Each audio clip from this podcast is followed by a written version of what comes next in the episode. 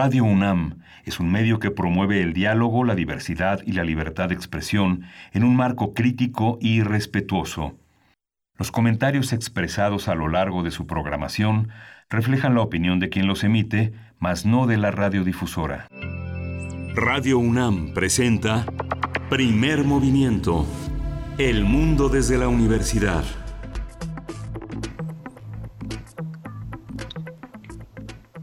Hola, buenos días, bienvenidas, bienvenidos. Esto es Primer Movimiento y nos enlazamos desde este momento a la radio universitaria de Chihuahua, en tres ciudades, Ciudad Cuauhtémoc, Ciudad Juárez y la ciudad de Chihuahua. Le damos la bienvenida también a este gran equipo de producción, Uriel Gámez al frente de la dirección de orquesta y eh, Arturo González en los controles técnicos, Berenice Camacho del otro lado de la línea. Buenos días, Berenice. Bienvenido una vez más, Miguel Ángel Quemain, después de tu día de vacación. Estamos aquí en este viernes, ya es viernes 14 de agosto de 2020, son las 7 con 6 minutos hora del centro del país. Un saludo también a Chihuahua, por allá son las 6, muy tempranito, las 6 con 6 de la mañana. Un abrazo de verdad a todos los que nos escuchan desde allá, desde ese hermoso estado de la República que ya queremos volver a visitar, pero bueno, la pandemia no nos va a dejar, por lo menos durante este año.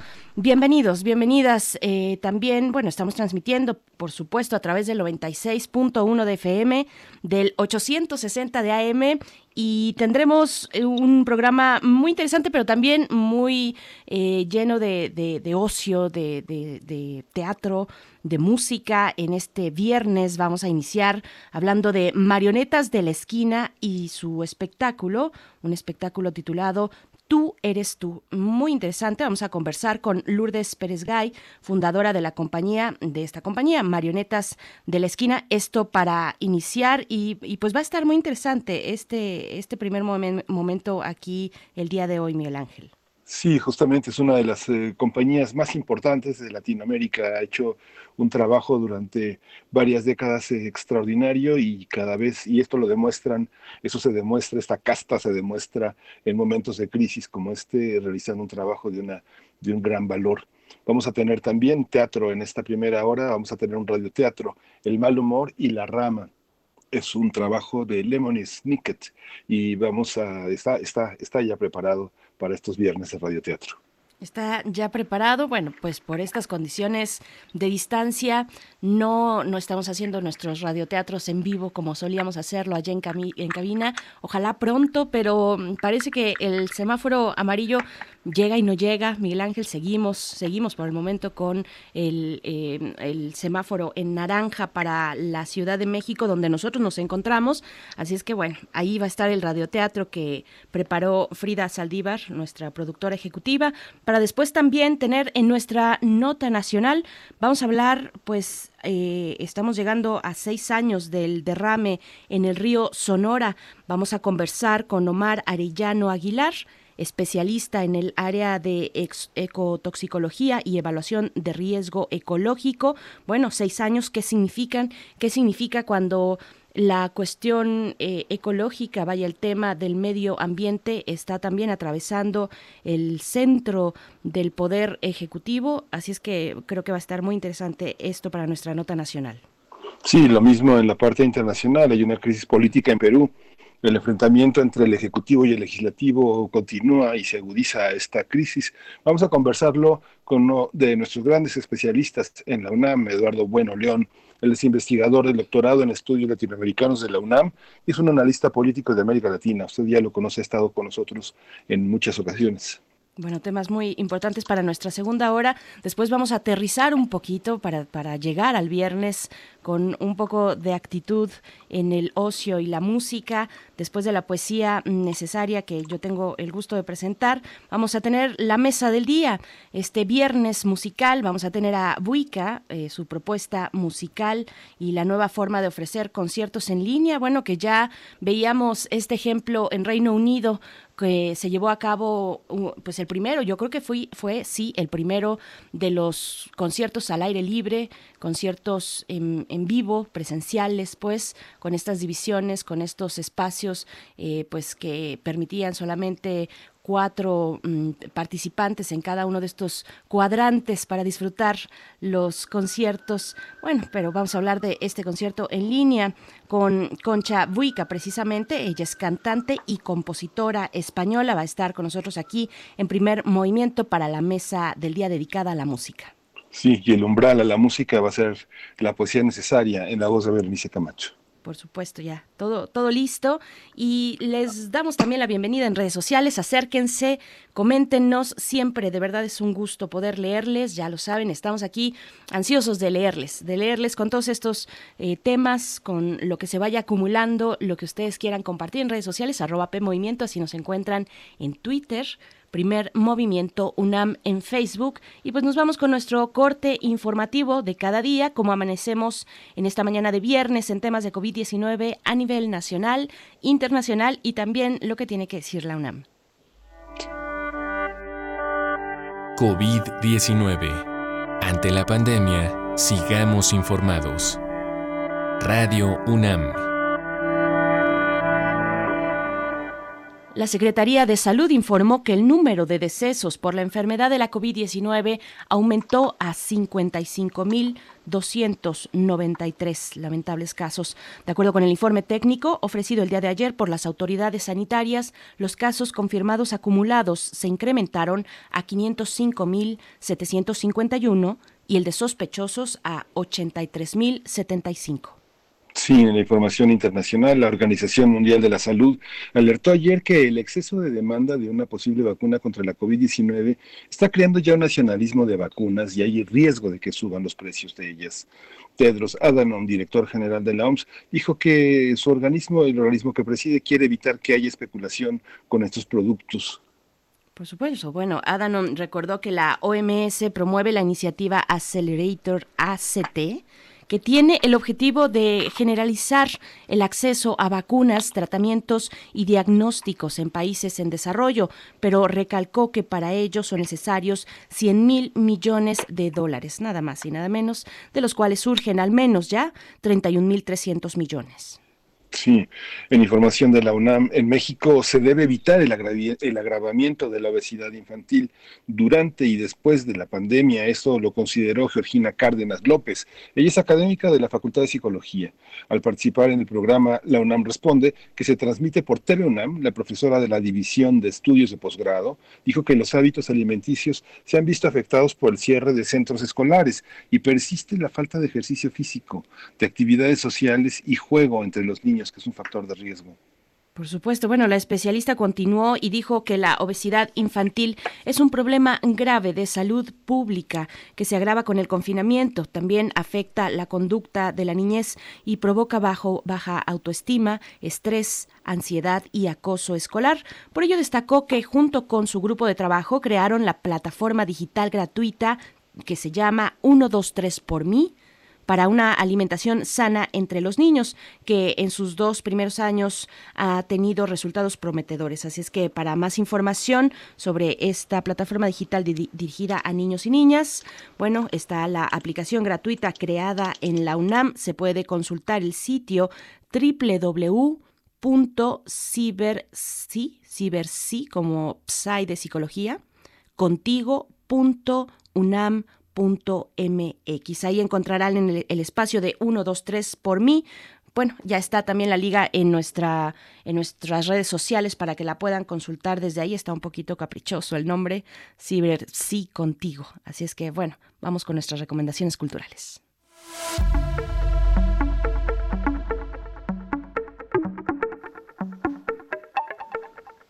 La Cátedra Nelson Mandela de Derechos Humanos de las Artes de la UNAM invitan a la exposición Un mundo donde quepan muchos mundos, una lucha donde quepan muchas luchas, que ocupará a partir de mañana y hasta el 4 de octubre las rejas de la Casa del Lago.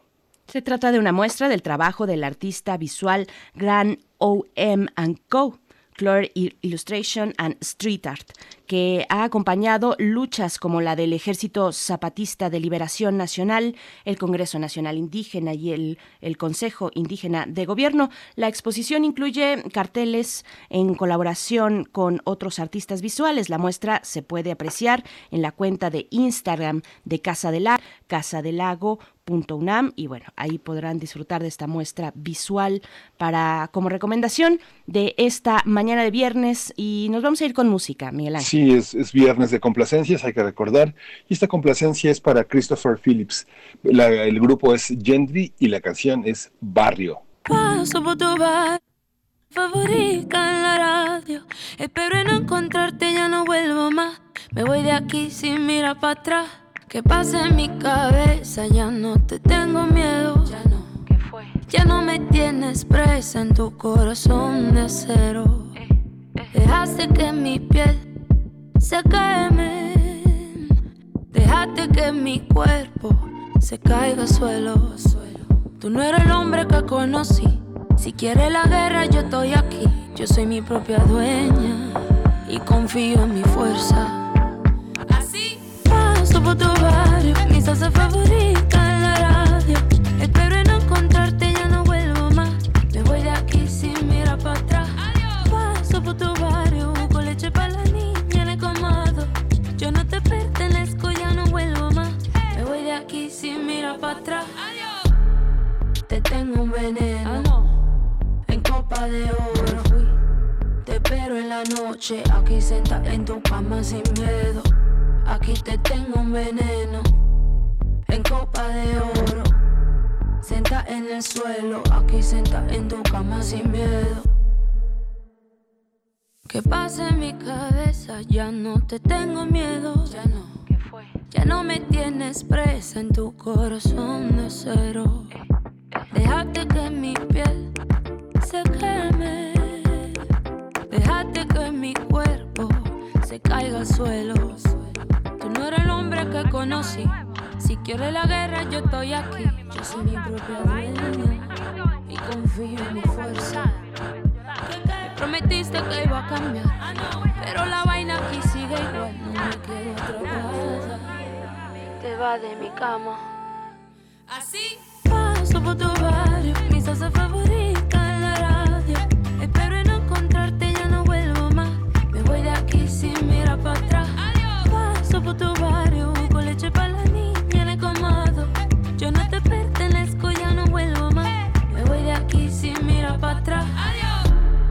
Te tengo un veneno en copa de oro. Te espero en la noche, aquí sentada en tu cama sin miedo.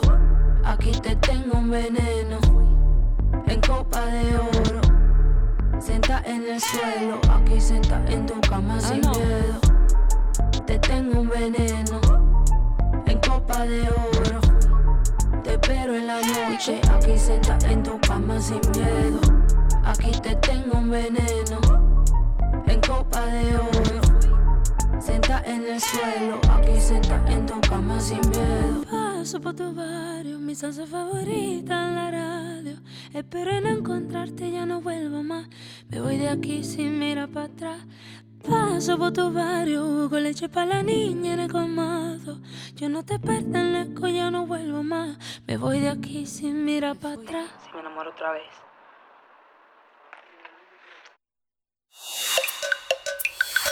Primer movimiento. Hacemos comunidad. Viernes de ocio. Marionetas de la, la Marionetas de la Esquina presenta la obra Tú eres tú. Su historia se enfoca en abordar la primera manera de discriminación a la que se enfrenta un niño que se sabe diferente. Y es que el niño sabe que sus preguntas no deben salir de él mismo y que es mejor esconderlas porque sabe que debe enfrentar una realidad donde los prejuicios aún dominan y donde muchas veces la discriminación comienza en casa. Esta obra, que se presenta de manera virtual, remota, los males sociales que aún dañan a muchos menores, que a veces se sienten incapaces de realizar acciones tan sencillas como usar la ropa o el peinado que verdaderamente les gustaría llevar. Por ello, la historia dirigida por Claudio Ockman y escrita por Amaranta Leiva se desarrolla a través de secadoras de aire, pelucas, espejos, tijeras y otros objetos que conviven con el actor Jonathan Day. Marionetas de la Esquina y el Centro Cultural La Titería son compañías que se han ocupado de crear obras para el público infantil, que además de desarrollar la imaginación, abordan temas actuales y promueven una enseñanza. Tú eres tú se presentará en vivo vía Zoom todos los miércoles a las 5 de la tarde y los sábados a la 1 de la tarde hasta el 5 de septiembre. Para más información, el público interesado puede visitar precisamente la página de la titería. Sí, y ahí mismo puede comprar sus boletos, que ha sido uno de los procesos complejos en esta pandemia. Tendremos una conversación sobre este monólogo en torno a la discriminación y la construcción de la identidad. Hoy nos acompaña la maestra Lourdes Pérez Gay. Ella es directora escénica, actriz y titiritera, y es fundadora de la compañía Marionetas de la Esquina y una fuerza como un huracán para seguir adelante. Eh, Lourdes, ¿cómo estás? Buenos días. Hola, ¿qué tal? Miguel Ángel, ¿cómo te va? Muchísimas gracias. Eso del huracán me gustó. Ay, sí, caray. Bueno, queremos saber mucho. Queremos saber mucho de lo que pasa con, eh, pues, en, el circuito teatral también en este particularmente en este proyecto de la titería marionetas de la esquina. Pero pero hablemos hablemos de la obra para que vayamos enganchándonos un poquito. De qué, de qué se trata cómo está representada eh, para los niños y las niñas bueno es la historia eh, de un niño que descubre quién es, que quiere buscar, que busca su identidad y que de pronto se encuentra con unos ojos llenos de vergüenza que son los de su madre.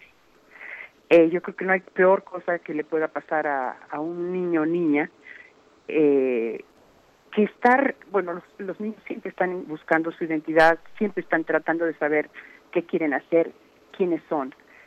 Y si esa búsqueda no está acompañada de una mirada amorosa que mm, les permita saber que, está bien, que lo que ellos quieren ser es lo que está bien, pues yo creo que ahí estamos violando un código de humanidad porque porque siempre van a vivir escondiendo esa parte más íntima de ellos que es su sexualidad, eh, de, todos, de todo ser humano. ¿no? Entonces, eh, todas estas preguntas que el niño se está planteando durante, durante el monólogo que escribe Amaranta, eh, es, muy doloroso porque tú descubres la naturalidad con que él empieza a jugar, cuando se empieza a maquillar, cuando empieza a atreverse a hacer como su mamá, como su mamá, como su mamá, y de pronto se da cuenta que esa mamá se avergüenza de ese niño. Entonces empieza a disimular, empieza a inventar que no es por porque le encanta maquillarse, no es es es, un dolor, porque a mí la verdad acompañar este montaje yo no dirigí esto, lo dirigió Claudio Hoffman, un gran amigo que vive en Portugal, eh, que tiene mucha experiencia en puesta en escena eh, a través de pantallas porque él lo ha hecho desde siempre. Él vive en Portugal, ya dirigió en Inglaterra, en España. Con nosotros eh, dirigió ya antes otra obra a la que vino, o sea, en la época en que podíamos viajar y teníamos, no solamente no había pandemia, sino había dinero para traerlo.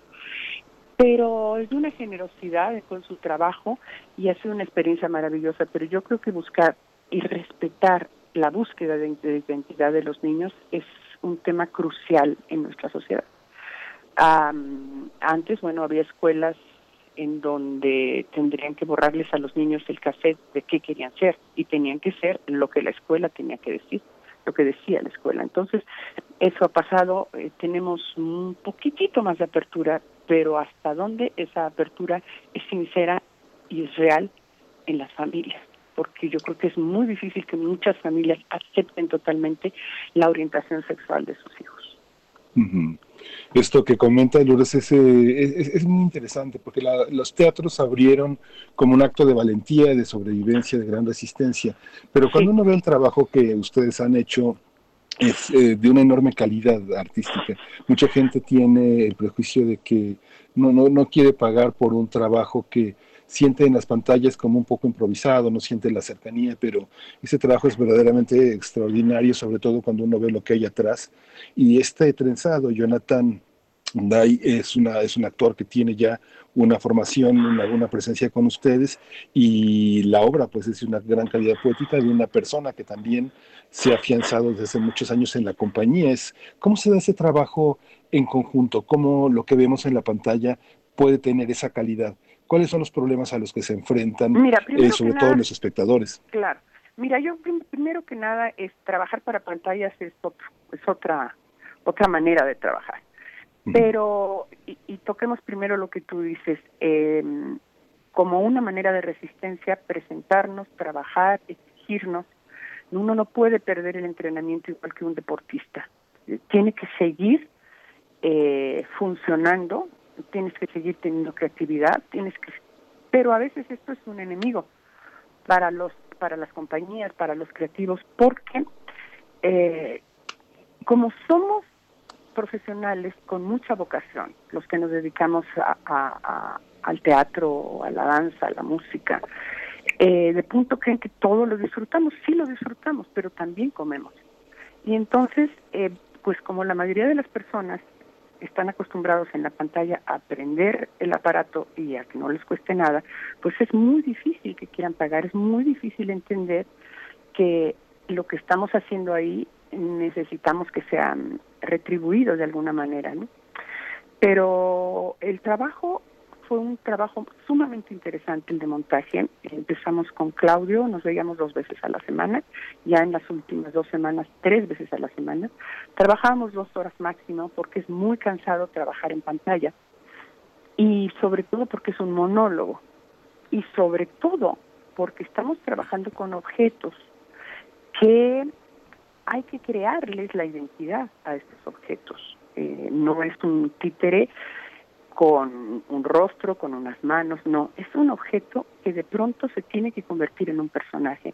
Entonces es un trabajo diferente, esa es la especialidad de Claudio, trabajar con objetos.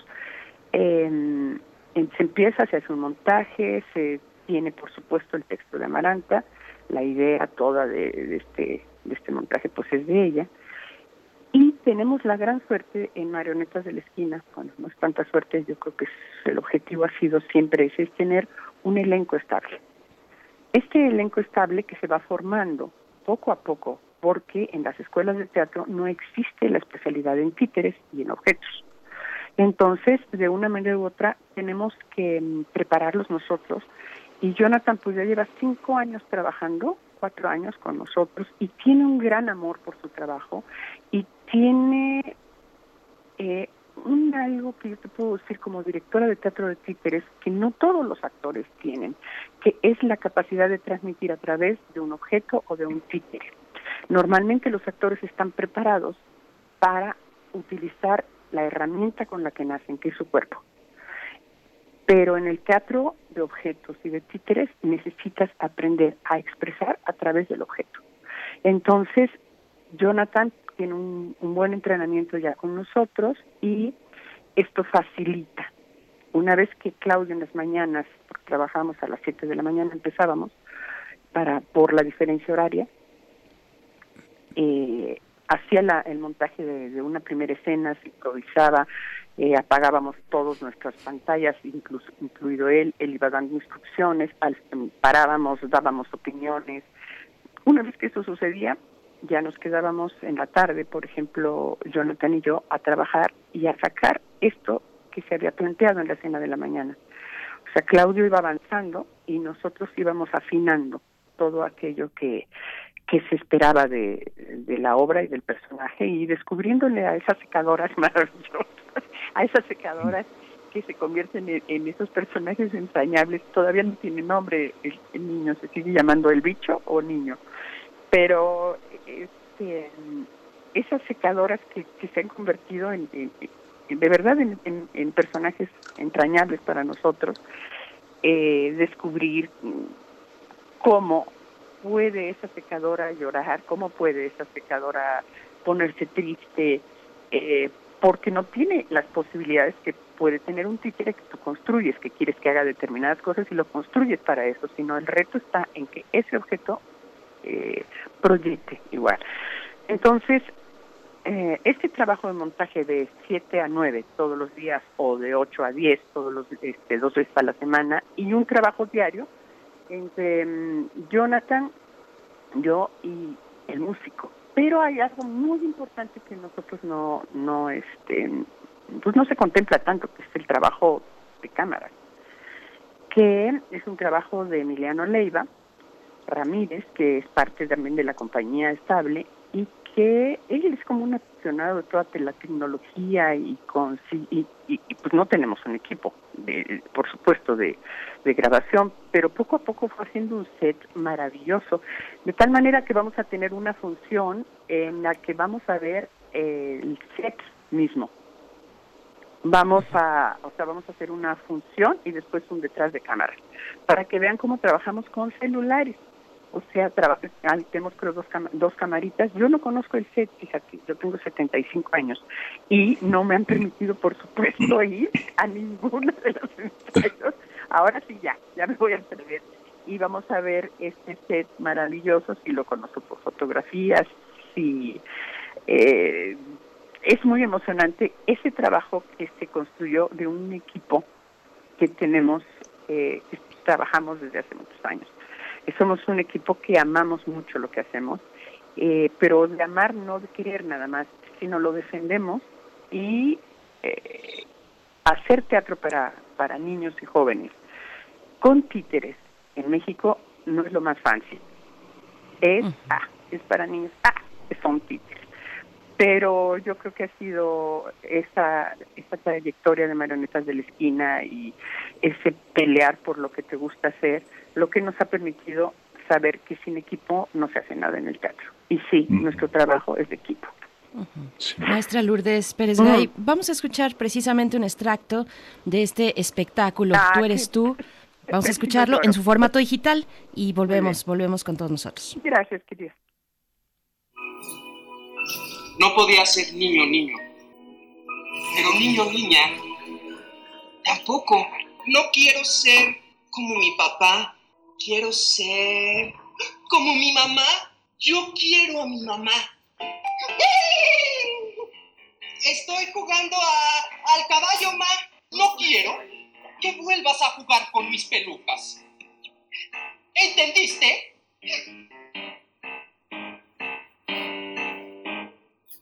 El niño estaba tan angustiado que no podía parar de comer. Malo. Niño, malo. Malo. Malo. Malo. Malo. Malo. Malo. Niño, malo. Malo. Niño, malo. Gordo. Niño malo. Gordo. Niño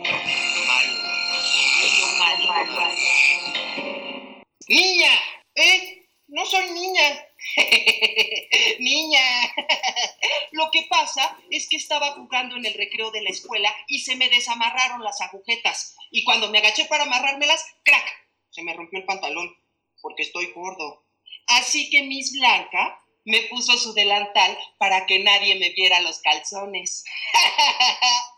Niña.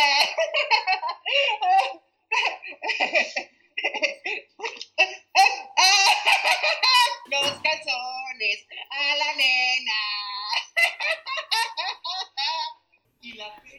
Bien, pues ahí está una muestra de este espectáculo que ustedes pueden disfrutar en línea. Estamos eh, hablando de Tú eres tú, esta puesta en escena para niños y niñas. Estamos con la maestra Lourdes Pérez Gay, directora escénica, fundadora de la compañía Marionetas de la Esquina, que presenta este espectáculo y que nos lleva a la temática de, de fondo y de centro que hay ahorita en la discusión en estos, en estos momentos, pues en nuestro país, de, con los odios que cobran vidas, además, vidas y cuerpos que no son aceptados por esta sociedad. Eh, maestra, eh, yo, yo también quiero preguntar pasando a la cuestión del, de, los nuevos formatos en esta pandemia, ¿cómo reciben los públicos estas formas digitales? ¿Se están eh, coordinando distintos esfuerzos para que haya, no sé, pienso en festivales, festivales y espacios para promocionar a las distintas compañías de teatro de este país, que son muchas y muy talentosas, maestra?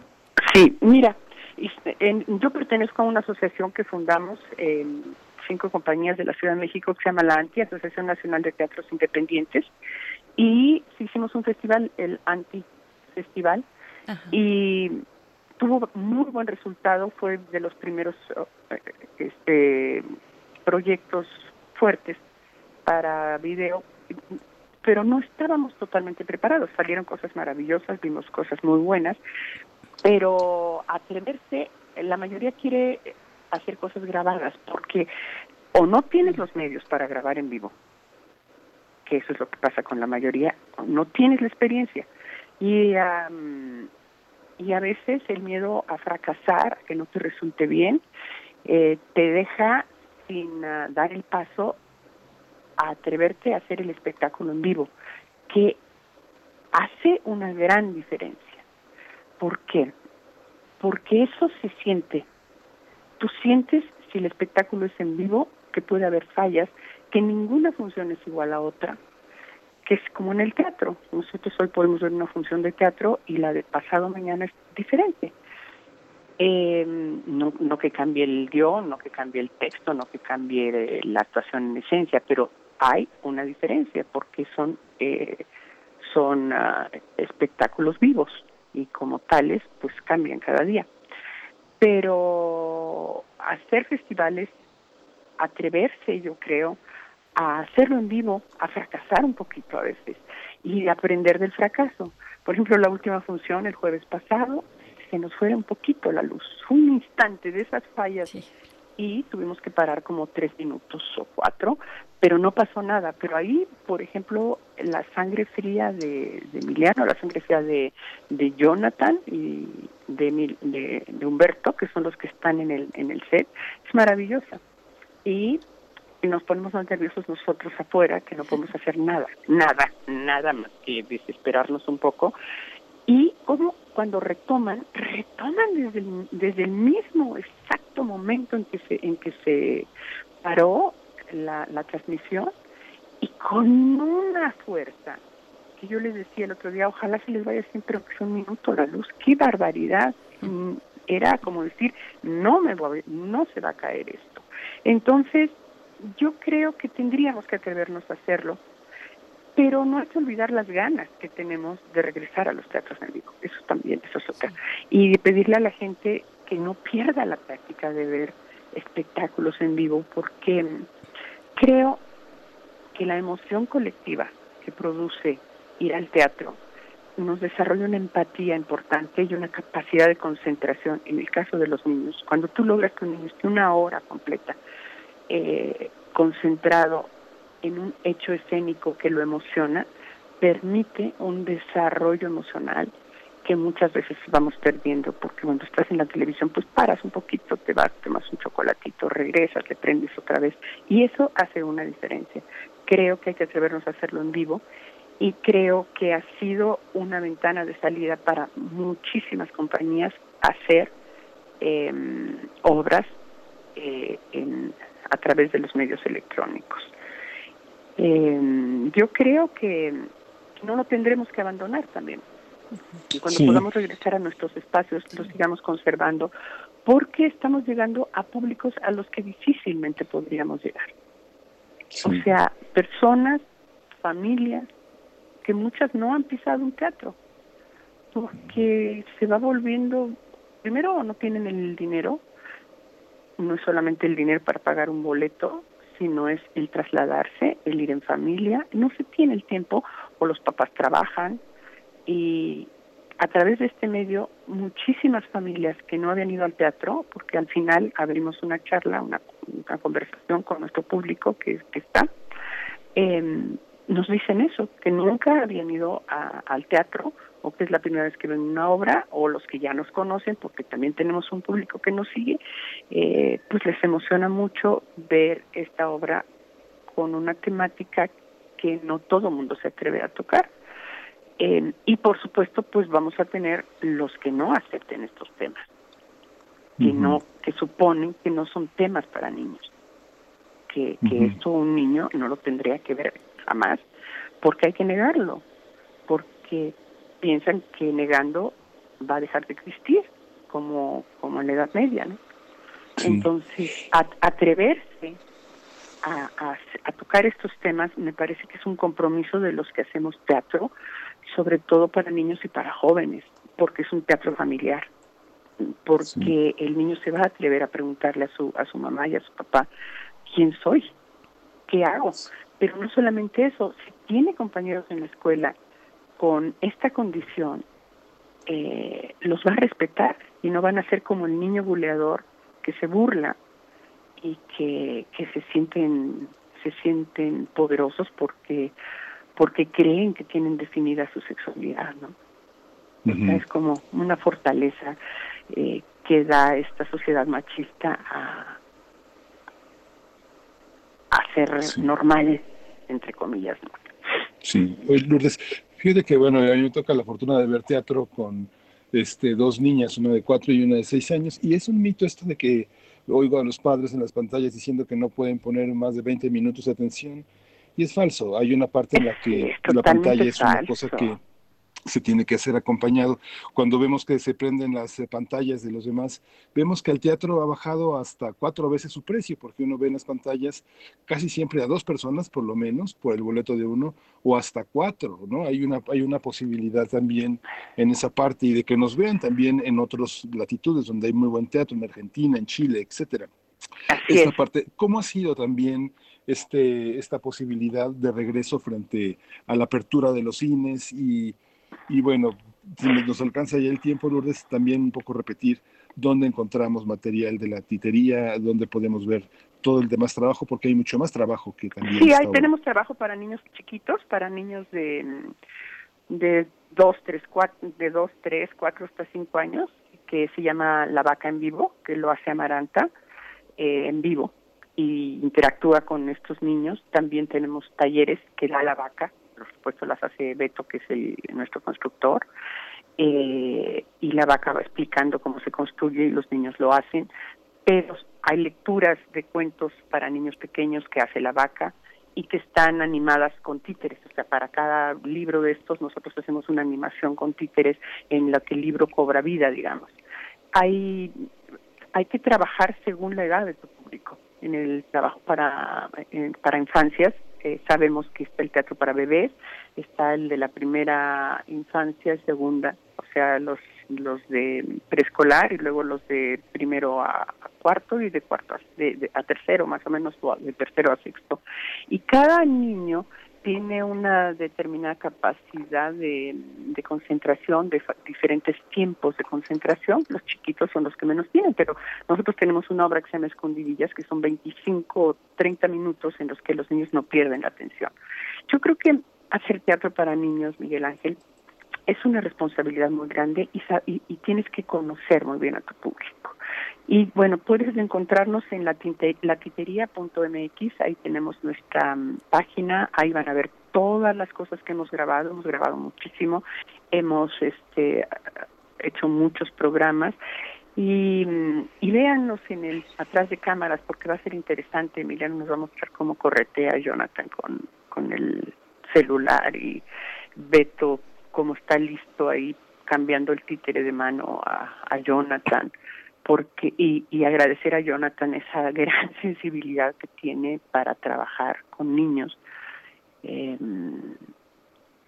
y, la entrega que tiene para el trabajo y la música de Rodrigo que acompaña toda la obra, ¿no? Y que eso fue muy interesante en el montaje porque se pedía Claudio un tema y inmediatamente estaba improvisando uno y a la siguiente ensayo ya lo tenía lista la música y ajustábamos nada más los tiempos. Pero ¿qué te puedo decir? fue una entrega que me emociona mucho, me emociona y, y yo creo que, que eso se nota en el trabajo, es un trabajo hecho con mucho cariño y con mucha responsabilidad, con todo y, y, y, y no puedes hacer tratando un tema así las cosas de otra manera. Hay que hacerlas así porque si ya de por sí es difícil tocar un tema como estos y que las familias te abran las puertas, porque es una responsabilidad, como tú dices, hay uno que paga un boleto por una pantalla, pero cuando abres las pantallas pues tienen por lo menos a tres o cuatro. O sea, les sale baratísimo ir al teatro, muy, muy barato. Y sí es poco, nosotros casi no tenemos ingresos de, de estos y, y no sabemos cuándo vamos a abrir. Tuvimos una reunión el, ah, el miércoles en la mañana con la Secretaría de Cultura de la Ciudad de México y nos dijeron que todavía no sabemos, pero pues estamos exigiendo que, que nos permitan abrir. ¿Por qué? ¿Por qué si los bares están abiertos? ¿Por qué si están abiertas las iglesias? ¿Por qué no pueden ser los teatros? Porque dicen que hablamos fuerte y no se trata de eso. Se pueden, así como logramos hacer eh, programas para los medios electrónicos con celulares, tenemos la creatividad suficiente para que no salga eh, salida para el público, ¿no? Lo podemos hacer.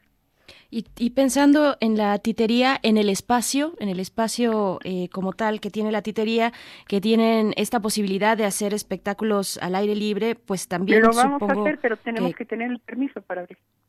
sí, en todo caso, ahí hay una distinción entre los recintos culturales abiertos y cerrados.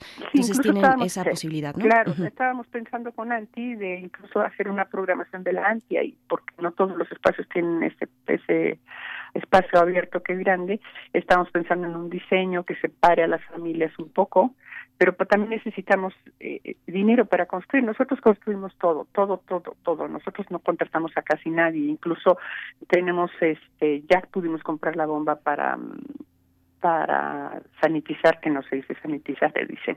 Entonces, ¿por qué no vamos a poder contratar una compañía que, que te limpia el lugar, te cobra cinco mil pesos por, por, día, pues imposible, ¿verdad? Para nosotros inaccesible totalmente, pero sí lo podemos hacer. Igual que hicimos la titería, pintándola nosotros. Eh, y sí estamos pensando en ver qué posibilidades tenemos de hacerlo juntos, pero si no, sí, en el primer día que digan nosotros vamos a estar listos para abrir. Y una de las cosas que queremos hacer también, eh, que, que se nos ocurrió, es hacer como de, de la función eh, de tú eres tú, el que alguien los niños lo ven por adelante y que los papás puedan ver por atrás cómo se hace, porque yo creo que es otra experiencia y, que yo creo que puede ser enriquecedora o para los creadores también, ¿no? Para saber cómo trabajamos con, con objetos y, y de una manera bastante precaria. Pero sí, eh, eh, somos muy pocos y, y, y, los objetos, la verdad es que juntamos todo lo que teníamos y les pedimos a amigos y amigas que nos prestaran y cuando vieron la obra pues nos regalaron todo. Pero sí nos fueron prestando secadoras, nos fueron prestando rasuradoras, nos fueron prestando encinadores de pelo, tubos, todo eso. Eh, las pelucas pues, teníamos de teatro algunas y, y este y las fuimos poniendo. Y, y, todo lo que nos prestaron fueron muy generosos, nos dijeron, no, son de ustedes, ya se volvieron artistas nuestros aparatos. Entonces, eh, cuando te digo esto me emociono porque porque es una gran solidaridad. Sí, digo, es conmovedor. Digo, es, eh, el corazón se estruja, pero con una enorme alegría. No es un corazón que se estruje, un corazón espinado, sino un corazón intenso, muy rojo. Y bueno, la titería es el espacio donde podemos comprar boletos, compartirlos, regalarlos este, los miércoles a las 5 de la tarde, los sábados mañana, mañana a la 1 de la tarde es una gran oportunidad para ver de nuevo a este gran actor, a Jonathan Lie y, y, este gran trabajo de marionetas. Lourdes, se nos acaba el tiempo, te agradecemos mucho tu intensidad. No, gracias a ustedes, mira, este gran equipo. hacer una terapia. Sí, muchas gracias, muchas gracias de corazón. Que, que, que marca este viernes y que pues era un fin de semana de titería este con tú eres tú. Gracias. Gracias, Miguel Ángel. Gracias, Berenice. Muchísimas gracias. Los esperamos. Besos. Claro que sí. Maestra Lourdes Pérez Gay, ahí está, bueno, esta invitación, latitería.mx, ahí encontrarán la titería virtual, pues no dejemos de apoyar Marionetas de la Esquina, eh, este recinto que está en Coyoacán, eh, que todos conocemos ahí en esa esquinita, donde está también el, jarocho, pero que ahora tiene la posibilidad de, llevarnos a estos espectáculos a través de su plataforma digital, así es que, bueno, vamos a disfrutarlos en tanto podamos.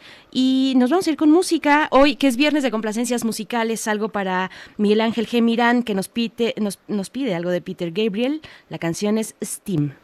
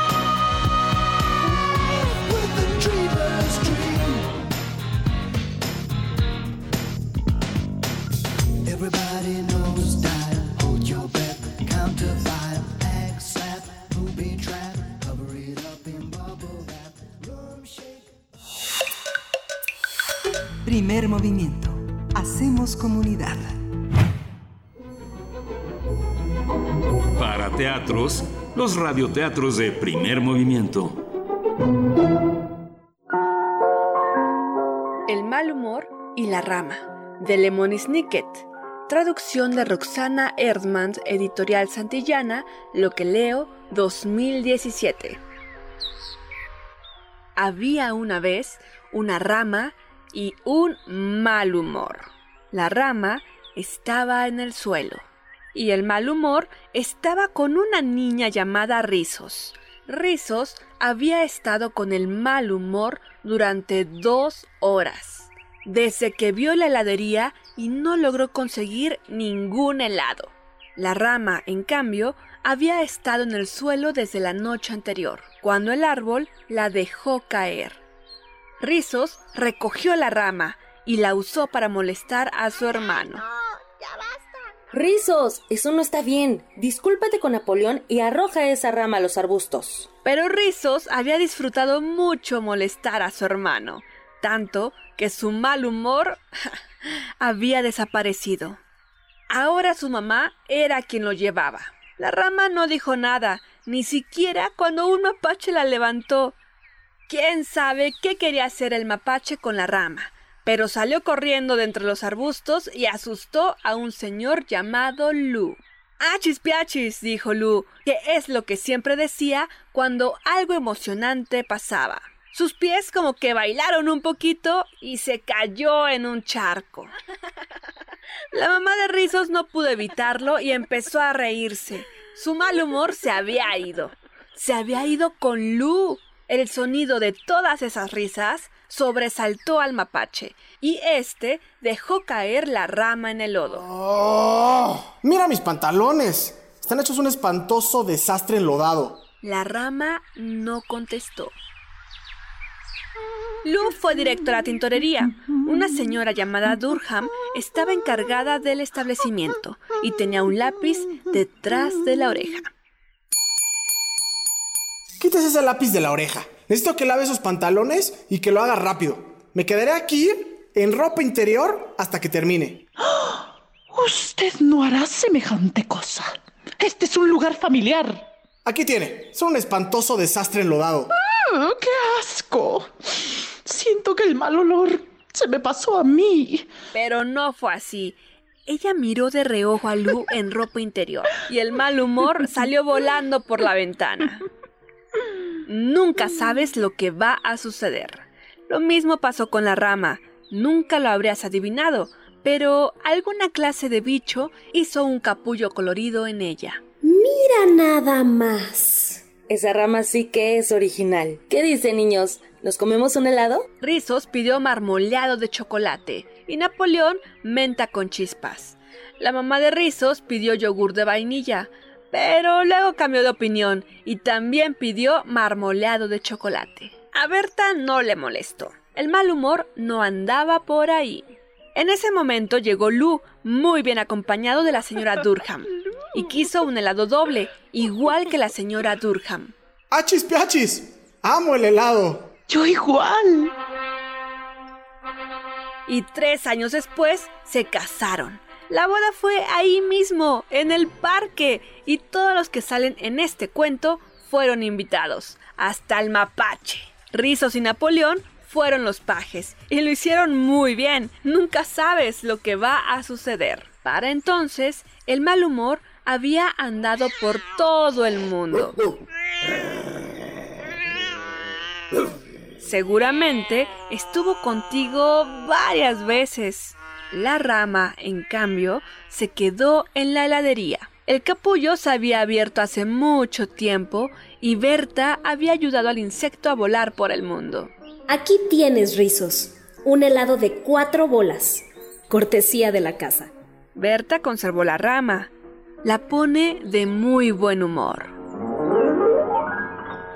El mal humor y la rama, de Lemony Snicket. Traducción de Roxana Erdmann, editorial Santillana, Lo que leo, 2017.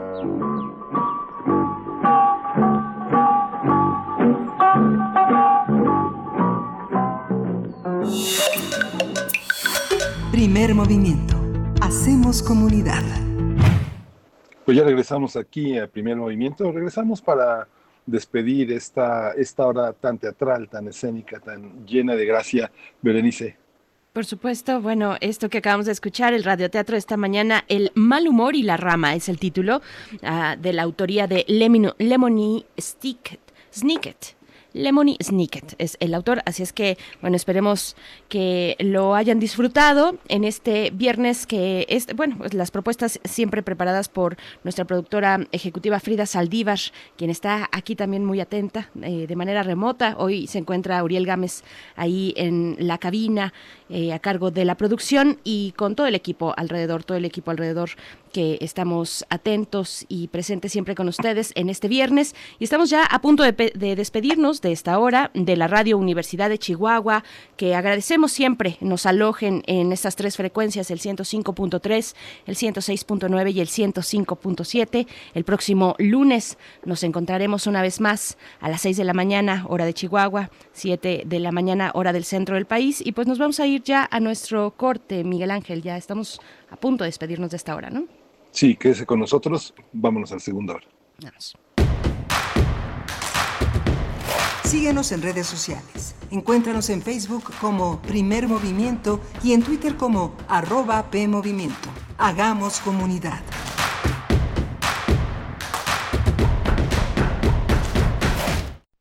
Yo te invoco, Macabro 19, a través de esta tabla Ouija para que me digas los detalles de la edición de este año. Macabro, ven a mí. Este año Macabro 19 será del 25 al 30 de agosto. Sedes virtuales, Filmin Latino, Canal 22, Radio UNAM, TV UNAM, sitio web de Filmoteca UNAM, Facebook de Procine y macabro.mx. Esta vez, nosotros vamos a tu casa. Consulta la programación en www.macabro.mx. La ciencia que somos. La ciencia que somos. Iberoamérica al aire. Descubre la ciencia que está presente en tu día a día a través de cápsulas, reportajes, entrevistas y reportes en vivo. Viernes de 10 a 11 horas por el 96.1 FM. La ciencia que somos. Iberoamérica al aire. Una coproducción de Radio UNAM y las direcciones de divulgación de la ciencia y de las humanidades.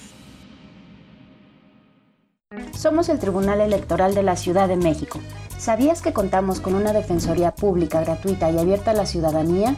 Conoce cómo hacer valer tus derechos político-electorales en elecciones y procesos de participación ciudadana en pueblos, barrios originarios, comunidades indígenas y colonias de la ciudad. Contáctanos en defensoriaelectoral.tsdmx.org.mx o al 55 53 40 46 41. Tribunal Electoral de la Ciudad de México, garantizando justicia en tu elección amigo Saúl El Canelo Álvarez. Las adicciones pueden ser el otro rival a vencer, pero un verdadero atleta puede superar cualquier adversidad, y más aún apoyado de su familia. El deporte es el mejor camino para superarse en la vida. Un verdadero campeón pone fuera de combate a las adicciones, por eso no hay que bajar la guardia. Con razón y corazón, por toda la nación, juntos por la paz.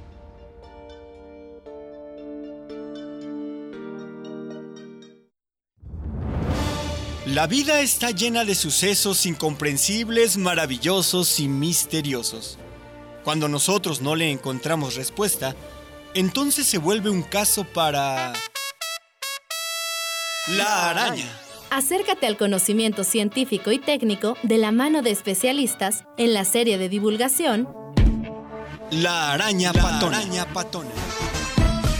Con Juan Manuel Valero. todos los sábados a las 13 horas por el 96.1 de FM. Todo tiene una explicación si la sabemos buscar. Radio UNAM, Experiencia Sonora.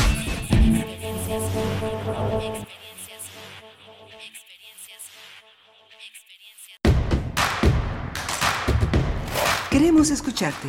Llámanos al 55 36 43 39 y al 55 36 89 89. Primer movimiento. Hacemos comunidad.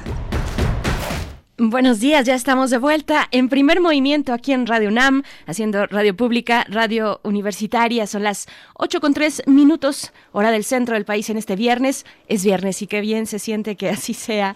Viernes 14 de agosto. Y bueno, pues estamos iniciando nuestra segunda hora de transmisión en esta mañana. Vamos a tener nuestra nota nacional, nuestra nota internacional con temas muy, muy puntuales, muy eh, actual, actuales, con un debate eh, para la nota nacional pues muy importante que tiene que ver con la emergencia ambiental y cómo se enfrenta la justicia en este sentido cuando hay que proteger al medio ambiente, cómo se enfrenta al poder finalmente, al poder eh, en ocasiones político, en ocasiones de, eh, bueno, económico, el poder del dinero. Vamos a hablar a seis años del derrame del río Sonora. Vamos a conversar con Omar Arellano Aguilar, especialista en el área de ecotoxicología y evaluación de, de riesgo ecológico. Y bueno, pero me fui, me fui de largo. Está mi compañero Miguel Ángel Quemain del otro lado en, en, el micrófono, en el micrófono también desde su casa. ¿Cómo estás, Miguel Ángel? Hola, Benice, muchas gracias. Pues aquí estamos también dándole la bienvenida a la radio Nicolaita allá en Morelia, Michoacán, pero que se escucha en todo el orbe y nos trenzamos de 8 a 9 de la mañana. También están Arturo González en los controles técnicos, Yuriel Gámez en la producción ejecutiva el día de hoy desde la, desde la cabina, Frida Saldívar de manera remota también eh, moviendo la batuta en las cosas más eh, necesarias, eh, más orientadoras. Gracias a todo este equipo está Antonio Quijano en la, en la, en la comisión de noticias, en el, en el área de noticias, también marcando siempre una batuta importante para que no se nos pase nada mientras estamos concentrados en el micrófono.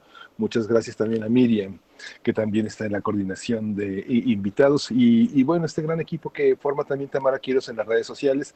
Escríbanos, díganos en este viernes cómo, cómo la lleva.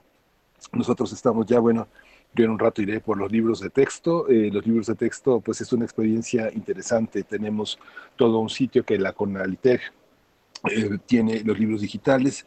Hay muchos padres que frente a las pantallas se espantan, frente a la televisión, pero es una oportunidad para tener eh, a disposición los libros del maestro. En otros países no están a la disposición de, de la, de la sociedad en su conjunto. Hay que meter una matrícula, un folio para poder descargarlos, pero aquí en México tenemos la oportunidad de tener el libro del maestro, de tener el libro del alumno, descargarlo, acompañar a los niños, a los casi adolescentes en esta aventura que será aprender en línea y que nos podemos sumar con una enorme curiosidad. No necesitamos un doctorado ni una maestría, sino estar ahí, voluntad para acompañar a estos jóvenes en esta nueva aventura que es la distancia y que es esta manera de relacionarnos pues nueva, precaria, pero también muy interesante y desafiante, Berenice.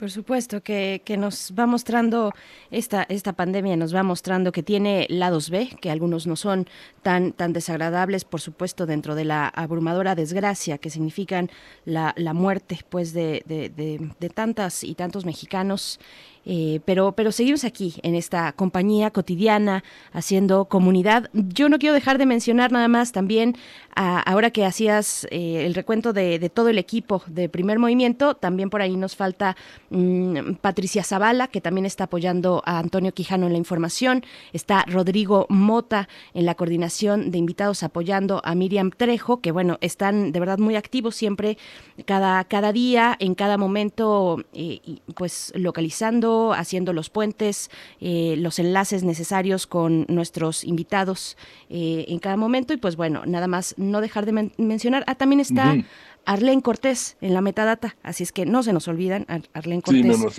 está en el servicio social realizando, mm, eh, pues facilitando a nuestros productores estas cuestiones de metadata, así es que bueno, Tamara también en redes, ya la dijimos por ahí, un abrazo Tamara por estar siempre pendiente. Y pues bueno, son las 8 con 7 minutos, Miguel Ángel, no sé si nos vamos ya, no, no nos vamos todavía con nuestra nota nacional, ya la anunciábamos en unos, eh, hace unos momentos. Y yo solo quiero regresar a algo que mencionaba el día de ayer Miguel Ángel, que es hablar de esta guía básica para la reapertura de los centros culturales, publicada en contigo en la distancia.cultura.gov.mx, que es básicamente una orientación para aquellas instancias que están a cargo de espacios culturales eh, incluso lo mencionábamos hace un momento en esta conversación que tuvimos con, con Lourdes Pérez Gay de, Marionetas de la Esquina. Lo importante que es darle una buena revisada, imaginar los escenarios que se, que se aproximan ya con la inminencia de una fase en semáforo amarillo. Eh, para la Ciudad de México, hablo para la Ciudad de México, eh, y, bueno, saber que todos los que estamos involucrados de alguna u otra manera relacionados con la cultura, pues tenemos que darle una, una ojeada a esta guía básica que nos habla de cómo será, nos orienta eh, para aquellos espacios cerrados, tanto cerrados como abiertos, eh, museos, librerías, salas de teatro, salas de cine que ya abrieron el miércoles pasado, los espacios abiertos también, como desde sitios arqueológicos, conciertos, festivales al aire libre, en fin, cómo va a ser esta nueva normalidad para la cultura, pues esa guía es una buena forma de imaginarlo, ¿no? Sí, ¿dónde la descarga? ¿Dónde? Sí. está en Contigo en la distancia contigo en la distancia, y la encuentran así también, guía básica para reapertura de los espacios culturales. Yo creo que hay que darle una buena revisada eh, ahora que ya estamos en estos momentos. Los miércoles, el miércoles pasado, perdón, ya abrieron las salas de cine, eh, algunos otros espacios. Estuvo por ahí Alejandra Frausto, la secretaria de Cultura, se dio una vuelta por la Cineteca Nacional. Así es que, bueno, pues poco a poco vamos retomando una, la vida en bajo nuevos formatos, ¿no? Sí, aunque las fotos de Alejandra Frausto tenía un colaborador a una butaca de distancia y tenía un asesor atrás de ella. pero bueno, no son buenos para poner ejemplos, pero están muy señalizadas, están cubiertas, dicen reservado los asientos.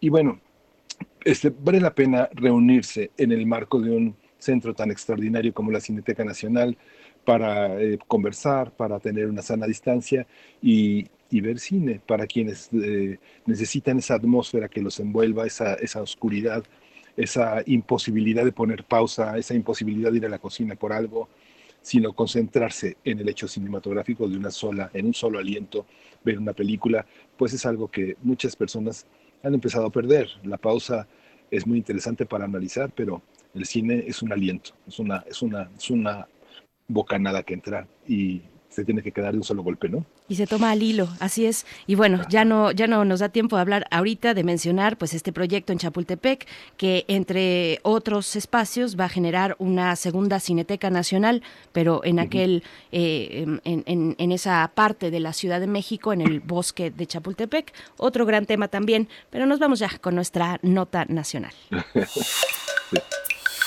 Primer movimiento. Hacemos comunidad. Nota Nacional. A seis, a seis, años del derrame de más de 40 millones del derrame de desechos tóxicos en los ríos Sonora y Bacanuchi, que provocó la empresa minera Grupo México, aún persiste la contaminación en esa zona. La Secretaría de Medio Ambiente y Recursos Naturales también informó que las indemnizaciones por el daño provocado fueron inferiores a los 2 mil millones de pesos acordados previamente. A través de un comunicado señaló que desde el año pasado la Profepa realizó una visita a la zona para supervisar la contaminación de los suelos, los cuales rebasaron los límites eh, relativos a la presencia de metales. Esta situación se le notificó a la empresa Grupo México el pasado 9 de diciembre de 2019 para, para, que implementara diversas medidas que remediaran el daño causado y se otorgó un plazo de vencimiento para el 20 de julio de este año. Sin embargo, debido a la emergencia sanitaria por COVID-19, se suspendieron los términos y plazos en los procedimientos administrativos, por lo que una vez que se reanuden, la empresa deberá cumplir con la totalidad de las medidas ordenadas a más tardar en el mes de octubre. Semarnat sostuvo que luego de seis años en la región persiste la incertidumbre y la zozobra entre los habitantes de los municipios afectados. Por su parte, el dirigente nacional del sindicato minero, Napoleón Gómez Urrutia, recordó que esta catástrofe ecológica afectó a cerca de 30.000 habitantes de ocho municipios sonorenses, al igual que la ganadería y la agricultura de esta zona.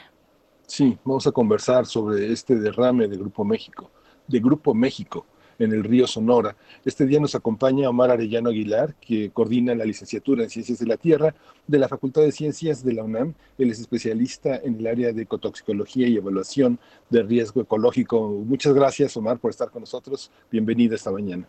Buenos días, Miguel Ángel. Buenos días, Berenice, otra vez. Eh, un gusto estar con usted.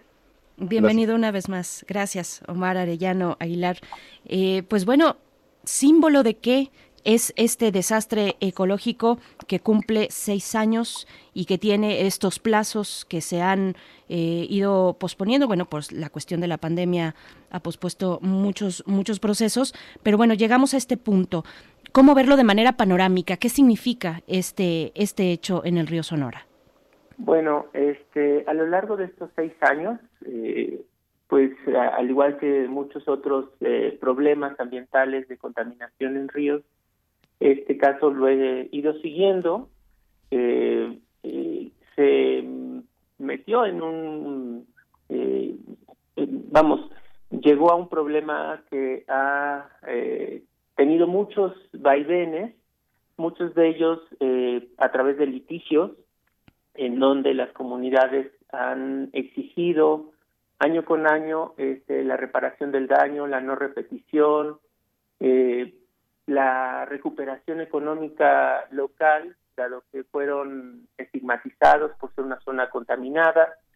Eh, Semarnat, OFEPA, las autoridades este, eh, avanzaban y retrocedían en términos de que este, había información, pero después les decían, y recordarán que antes del cierre de la pasada administración se declara que ya, ya se hizo una recuperación ecológica del sitio, aunque eh, las comunidades pudieron, con ayuda de organizaciones civiles, pudieron eh, sacar información eh, a través del de, IFAI, ahora en NICE, este y pues resulta que solamente los trabajos de, restauración ecológica, de remediación, fueron dentro del predio de la empresa, pero no a lo largo de los varios kilómetros afectados. Eh, con la llegada del nuevo gobierno eh, hubo obviamente esperanza porque Semarnat se comprometió a retomar el caso, pero a la fecha pues este sigue la incertidumbre son seis años eh, de desgaste, yo creo, pero eh, no dejan de eh, las comunidades mantener sus, sus demandas. Una demanda importante que creo yo es, es, es muy importante es esta unidad de verificación de estudios epidemiológicos, o sea, es una, una clínica que nunca se construyó, aunque se prometió, y que a la entrada del, del 2019 esta unidad que estaba en, obra negra eh, fue cedida a la Guardia Nacional para que la ocupara este, eh, para ocupar ese predio y los edificios para que se mantuviera allí. Eh, la gente se protestó y entonces, pues bueno, decidieron que no, que, que ahora sí se iba a hacer una clínica, pero sigue, sigue la verdad la zozobra entre las comunidades y entre los afectados. ¿No? Sí. Esta, esta amistad del presidente con Germán Larrea, esta simpatía por la minería tampoco ha ayudado mucho y también una parte de la insistencia de esta población de estas cerca de 30 mil personas que insisten en quedarse ahí, que quieren que se repare, pero que usted como un conocedor de toda esta parte técnica pues va a tardar muchos años, muchas décadas en que se recupere como estaba, ¿no? Ya no va a estar como estaba. Pues sí, lo, que pasa es que em, los estudios que se hicieron en su momento mostraban una afectación eh, ambiental. Sin embargo, em, también había una cierta recuperación del mismo ambiente eh, y que eh, cuando uno va hace los recorridos, eh, realmente hubo una cierta capacidad del ecosistema a responder eh, a, este derrame, a esta, a esta contaminación. Pero eh, esta recuperación ambiental no es, em, vamos a decirlo así, eh, no necesariamente elimina la contaminación. Se tiene datos de que los pozos de agua de donde se abastece la gente pues presentan niveles de plomo y arsénico que también ha sido difícil poder determinar si se debe al derrame o ya es, es una fuente de contaminación natural, porque en el manejo de la emergencia se abrieron muchos pozos y la verdad es que no hubo realmente una estrategia para poder este, eh, abrir pozos de agua y eh, detectar que estos no estuvieran contaminados. Eh, y bueno, todas las acciones que se hicieron, por ejemplo, la instalación de 10 plantas potabilizadoras, rápidamente se dejaron de, de hacer, de apoyar, y solamente una funciona actualmente y lo que reporta la gente es que es de vez en cuando que, que esta planta estabilizadora está actuando. Entonces, realmente hay incertidumbre. Real, yo creo que Semarnat tiene que retomar el, eh, los estudios en la zona pues para darle eh, mayor tranquilidad a la gente. Y definitivamente eh, uno de los de lo, de lo más importante es estas demandas de tener un seguimiento eh, de salud en la zona. Ahora vemos que la pandemia, pues eso también está retrasando todo, ¿no? Y sí, es muy esta relación que hay entre la minera y la minería eh, en México y el gobierno, pues es eh, preocupante porque los derrames siguen. se reporta que alrededor de 22 derrames de Grupo México ha ocurrido en, estos años. de hecho, recordaremos que la misma empresa en 2019 eh, tuvo un derrame de, de 3.000 litros de ácido en, en Guaymas. Eh, y bueno, ya estaba, ya estaba Semarnat actuando allí. Pero también ha habido otros derrames en Oaxaca, por ejemplo, en el Valle de Ocotlán, uh, una serie de derrames y de problemas eh, por la minera de Cuscatlán, en San José del Progreso, y que Profepa eh, pues hace los estudios, pero eh, desafortunadamente no deja claridad si hay o no hay daños. Entonces es una, eh, a seis años lo que ha ocurrido es que se repiten los mismos casos. Hay derrames, la gente se entera, es la primera que se entera, llega la autoridad años, días después, se hacen los estudios, no se entregan los estudios, hay multas, las multas son irrisorias y, y entran en un litigio de desgaste de las comunidades. Y la gente muchas veces se entera lamentablemente por las afectaciones a la salud que empiezan a sufrir las comunidades cercanas a estos desastres. Profesor, eh, yo preguntaría, profesor Omar Arellano, ¿qué tan laxa es la ley mexicana sobre las sanciones para las mineras, pero también cómo está el marco que regula el manejo de los residuos de los residuos tóxicos? Bueno, este, las sanciones son laxas en términos de que se tiene que hacer un análisis para poder estimar los impactos eh, del daño ambiental. Eh, generalmente se basan en, en, los gastos que se tienen que hacer para remover los contaminantes eh, y muy poco se hacen estudios que determinen el impacto real de esa contaminación, no solamente en el ambiente, sino en las comunidades y en las, otras actividades económicas de las comunidades afectadas. Eh, el derrame del Grupo México fue de los de las sanciones más altas que se habían tenido eh, históricamente, eh, pero el fideicomiso eh, al final de cuentas no no reparó el daño moral y tampoco el daño eh, en las actividades económicas en la zona y bueno vemos que tampoco se cumplió en el eh, completamente en, el, en la reparación ambiental. Ahora bien, el marco regulatorio para el manejo de sustancias químicas está contemplado en las leyes de las normas mexicanas, eh, pero, por ejemplo, podemos ver este, este derrame de, sulfato de cobre del Grupo México es un claro ejemplo en donde la empresa, al manejar sustancias químicas peligrosas y residuos peligrosos, tiene que, tiene que tener un plan de prevención de riesgos y un plan de emergencia.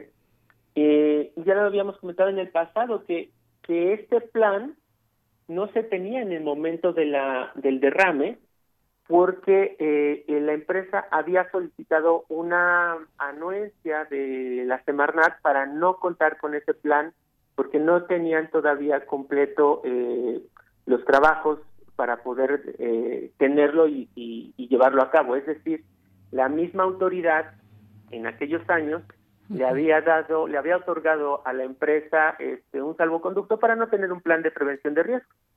¿no? Entonces, existe el marco regulatorio, pero también existe desafortunadamente la manera en que este, las empresas pueden eh, optar por, por estas eh, garantías o ventajas, ¿no?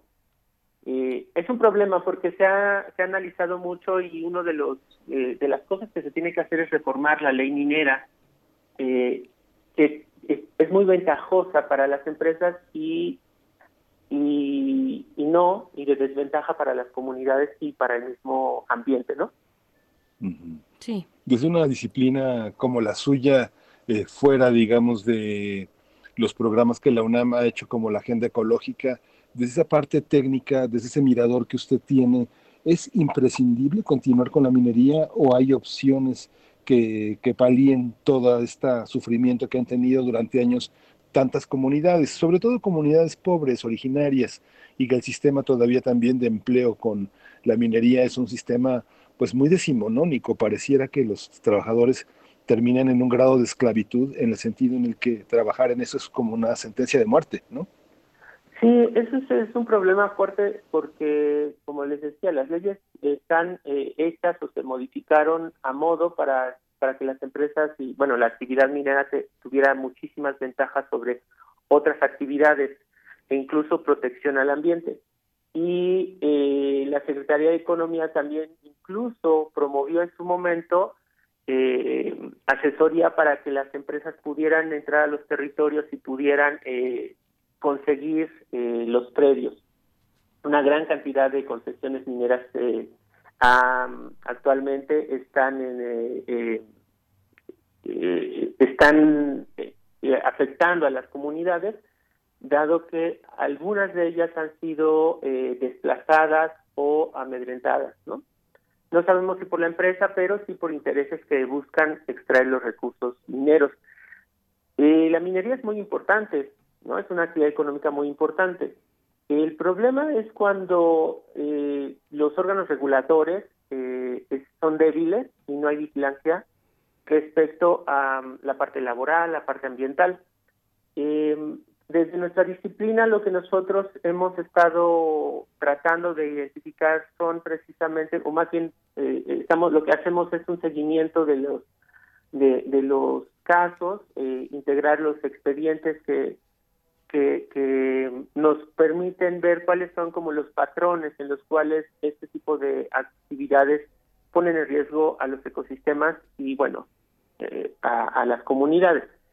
Sin embargo, realmente ha sido muy difícil poder atender eh, algunos casos porque se requiere de recursos económicos para hacer los estudios y para poder intervenir eh, con una mayor este, prontitud en términos de monitoreo desde lo que nosotros conocemos. Hay un grupo muy amplio de, investigadores en la UNAM que estudian diferentes aspectos de la minería y, creo que eh, pues ahorita estamos apostando porque se reformen algunas leyes como la ley nacional de agua que ahorita en este momento se está discutiendo eh, sobre cuáles serían como las los cambios para poder eh, pues que estas empresas a través de sus concesiones estén obligadas a eh, vigilar eh, los reglamentos, pero al mismo tiempo que las sanciones sean mucho más altas cuando ocurren este tipo de accidentes.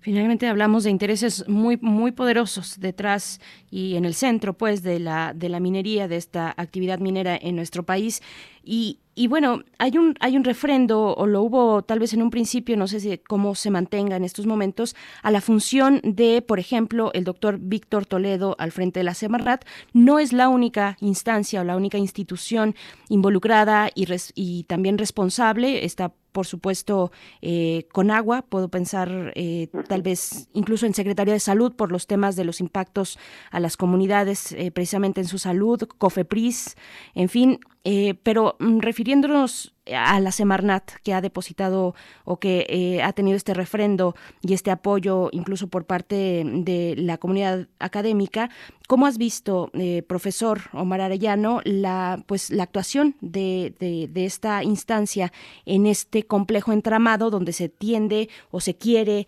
revertir los daños en el entorno ambiental, en esta emergencia ambiental en la que nos encontramos? ¿Cuál ha sido la, la acción? bueno, la actuación de Semarnat? La, actuación, pues realmente sí hubo un cambio respecto a la forma en cómo se acerca la Semarnat, la Secretaría, a, a, los afectados ambientales.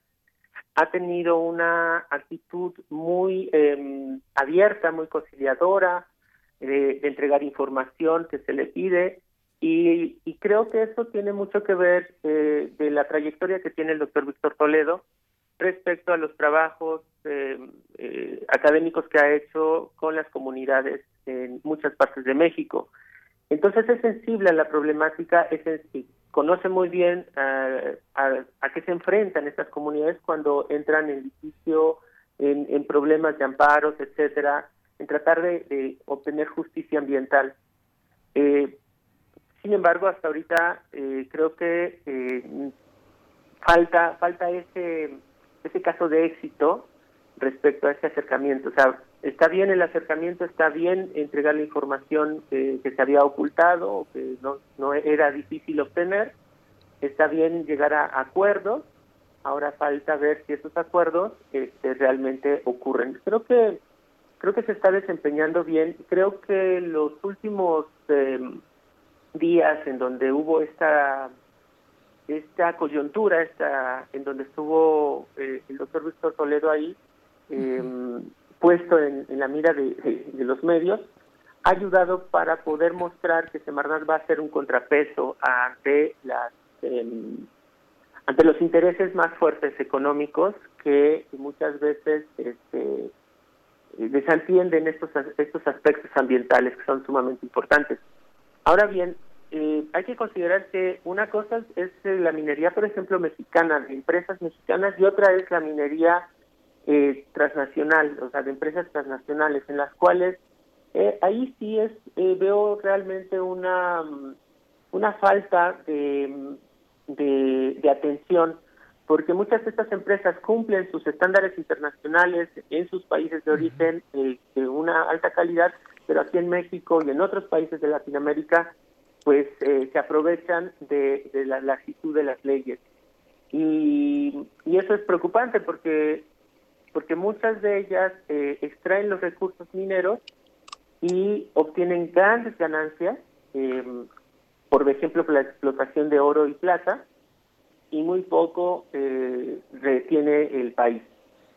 Y bueno, hay por ejemplo, la minería de oro, que es una minería muy agresiva en el ambiente porque se hacen grandes socavones, eh, pues no tienen realmente un... Eh, tienen un mercado muy importante, ganan mucho dinero, pero el oro no es no es eh, no es esencial en las en las otras actividades. Yo creo que aquí también se tendría que tener una regulación estratégica para qué tipo de minerías deberían de eh, reducirse, restringirse mucho y otras que son vitales, por ejemplo la del acero y el cobre, pues es así eh, tener otro marco eh, que permita este, tener una mayor eh, oportunidad, ¿no?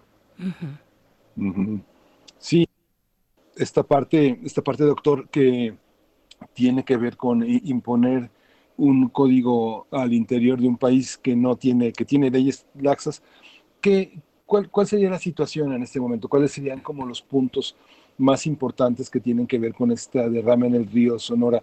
¿Qué le corresponde a ellos, a las víctimas? ¿Y qué nos corresponde a otros? ¿Qué, qué de ese derrame en el río Sonora se ha derramado sobre nuestras vidas? Los que vivimos en la Ciudad de México o en Chalco o en otro estado de la República, ese derrame, ¿cómo nos ha alcanzado? ¿Por qué debemos de preocuparnos quienes no estamos en sus afluentes? Eh, nos debemos preocupar porque, porque no es un caso aislado, es un caso que se repite eh, en muchas partes y creo que eh, ser vigilantes de la actuación de nuestras autoridades eh, nos permite ver eh, y evaluar a estas autoridades y refrendar el apoyo o no. Eh, claramente, este, una, un refrendo de, apoyar a un gobierno es a través del voto, pero también a través de, este, de la exigencia de que actúe. No, no, yo creo que como, como personas que vivimos lejos de estas zonas donde fueron afectadas, eh, el vigilar la actuación de estos gobiernos en, en el en, cómo están actuando nos puede mostrar realmente si el discurso que ellos manejan es real o solamente es eh, más de lo mismo. Yo creo que que es muy importante para nosotros como consumidores también entender que todas las actividades que nos permiten obtener em, eh, materiales que nos benefician, que nos atraen, tienen un impacto al ambiente. Entonces, el consumo responsable, eh, sigo e insisto en lo mismo, tiene que ser por parte de nosotros, saber eh, que todo lo que nosotros obtenemos a través de, las compras de materiales, de, bienes, de servicios, de alimentos, es un costo ambiental, es un costo para las comunidades y que eh, tenemos que ser más em, responsables en eso, ¿no? Por ejemplo, eh, quizás sea muy lejano el que el que uno eh, diga bueno si me compro un celular una computadora este saber que tiene un impacto ambiental y, tratar de, reducir al máximo esta compra excesiva de, de, recursos que, que, son superfluos, ¿no? De yo sería de la idea de no comprar oro, pero bueno, hay gente que sí, que sí quiere. Y pero el mayor mercado de oro es India, por ejemplo. ¿no? Claro. Eh, profesor Omar Arellano Aguilar, coordinador de la licenciatura en Ciencias de la Tierra de la Facultad de Ciencias de la UNAM, yo no puedo dejar de preguntar ya como último momento de esta conversación, pues sobre lo que hemos visto y, y tú mismo lo mencionabas, profesor, eh, pues este, el, el doctor Víctor Toledo al centro de una polémica que nos muestra también un desencuentro en el mismo centro del Poder Ejecutivo. ¿Cómo están jalando las cosas por ahí, jalando estas voluntades, digámoslo así, de poder al interior del Poder Ejecutivo, donde hay detrás, pues también, eh, y fuera, no solamente dentro de México, sino también fuera, pues intereses muy marcados? estoy pensando, por ejemplo, en un tema muy distinto al de la minería, que es el de el glifosato, pero que también tiene estos efectos ambientales muy, muy cruentos y muy duros, y no solo ambientales, ambientales sino en la salud. ¿Qué decir de esta cuestión, profesor? Sí, pues que, es, eh, eh, muy difícil eh, cambiar las trayectorias que, se han mantenido hasta ahorita, las tendencias y, también las conductas ¿no? de, de, empresas y de intereses que han expoliado los recursos del país. Sin embargo, eh, creo que esa oportunidad que se, que se da respecto a la participación de un académico en esta secretaría nos permite dar ciertos este, cierta estructura hacia dónde queremos ir. Yo creo que, que la regulación es una parte muy importante, eh, sí, este, sin embargo también es importante estos contrapesos al interior de los gobiernos, de las decisiones y los planes. Ahora vamos a, entrar en los próximos meses a la discusión del presupuesto para el próximo año. Y es ahí donde podemos ver qué tanto estas, eh, estos, más allá de, de, las notas, de las discusiones, este, eh, es en el presupuesto sobre, donde veremos si efectivamente este gobierno eh, tiene una conciencia ambiental clara de protección al ambiente, de, apoyar a la ciencia y tecnología o no. ¿no? este, nosotros desde nuestro ámbito, eh, pues estamos tratando de formar estudiantes eh, con ética profesional, con una ética profesional importante y con compromiso al servicio de la sociedad porque, por ejemplo, y, quiero destacar esto como, coordinación de una licenciatura en Ciencias de la Tierra, que tiene mucho acercamiento a la minería, es muy importante que los estudiantes vean estas actividades económicas no, no únicamente con el punto de vista de obtención de recursos y de mayores ganancias, sino que al mismo tiempo tengan una responsabilidad ambiental y social que les permita a ellos incidir y que todos incidamos en que esas actividades sean reguladas y sean em, eh, realmente eh, llevadas eh, por un curso que, que permita un bienestar para todos y no solamente para unos cuantos que son los dueños de estas empresas. Pues sí, es un panorama importante, un panorama, un- un- una formación ética para no tenerle ni miedo ni amor al dinero, y sí amor al patrimonio y amor a la- al ambiente, al ambiente y a la sociedad. Doctor Omar Arellano Aguilar, coordinador de la licenciatura en Ciencias de la Tierra de la Facultad de Ciencias de la UNAM, le agradecemos mucho su, su, su amplio, su amplio registro de la, de la problemática, la lección que nos da este día y su tiempo en esta mañana en primer movimiento. Muchas gracias por su Muchas gracias por la invitación y, y pues aquí estamos. Gracias. Muchísimas gracias. Bueno, aquí nada más, antes de irnos con música, Miguel Ángel, solamente eh, dar lectura a un comentario que nos hace Hernán Garza. Dice, pues el tema de fondo es la dichosa ley minera. ¿Qué tipo de acción civil sería necesaria para cambiarla? La gestión del Estado está dislocada por diseño para facilitar la extracción a costa de las comunidades, de la biosfera, de los trabajadores y la hacienda, hacienda, eh, hacienda pública. Así es que bueno, este uno de los comentarios que nos comparten quienes nos escuchan y nos comparten desde redes sociales. Y ahora sí, nos vamos con música. ¿Qué vamos a escuchar, Miguel Ángel? Vamos a escuchar de Spectros, Spectrums, Dreams.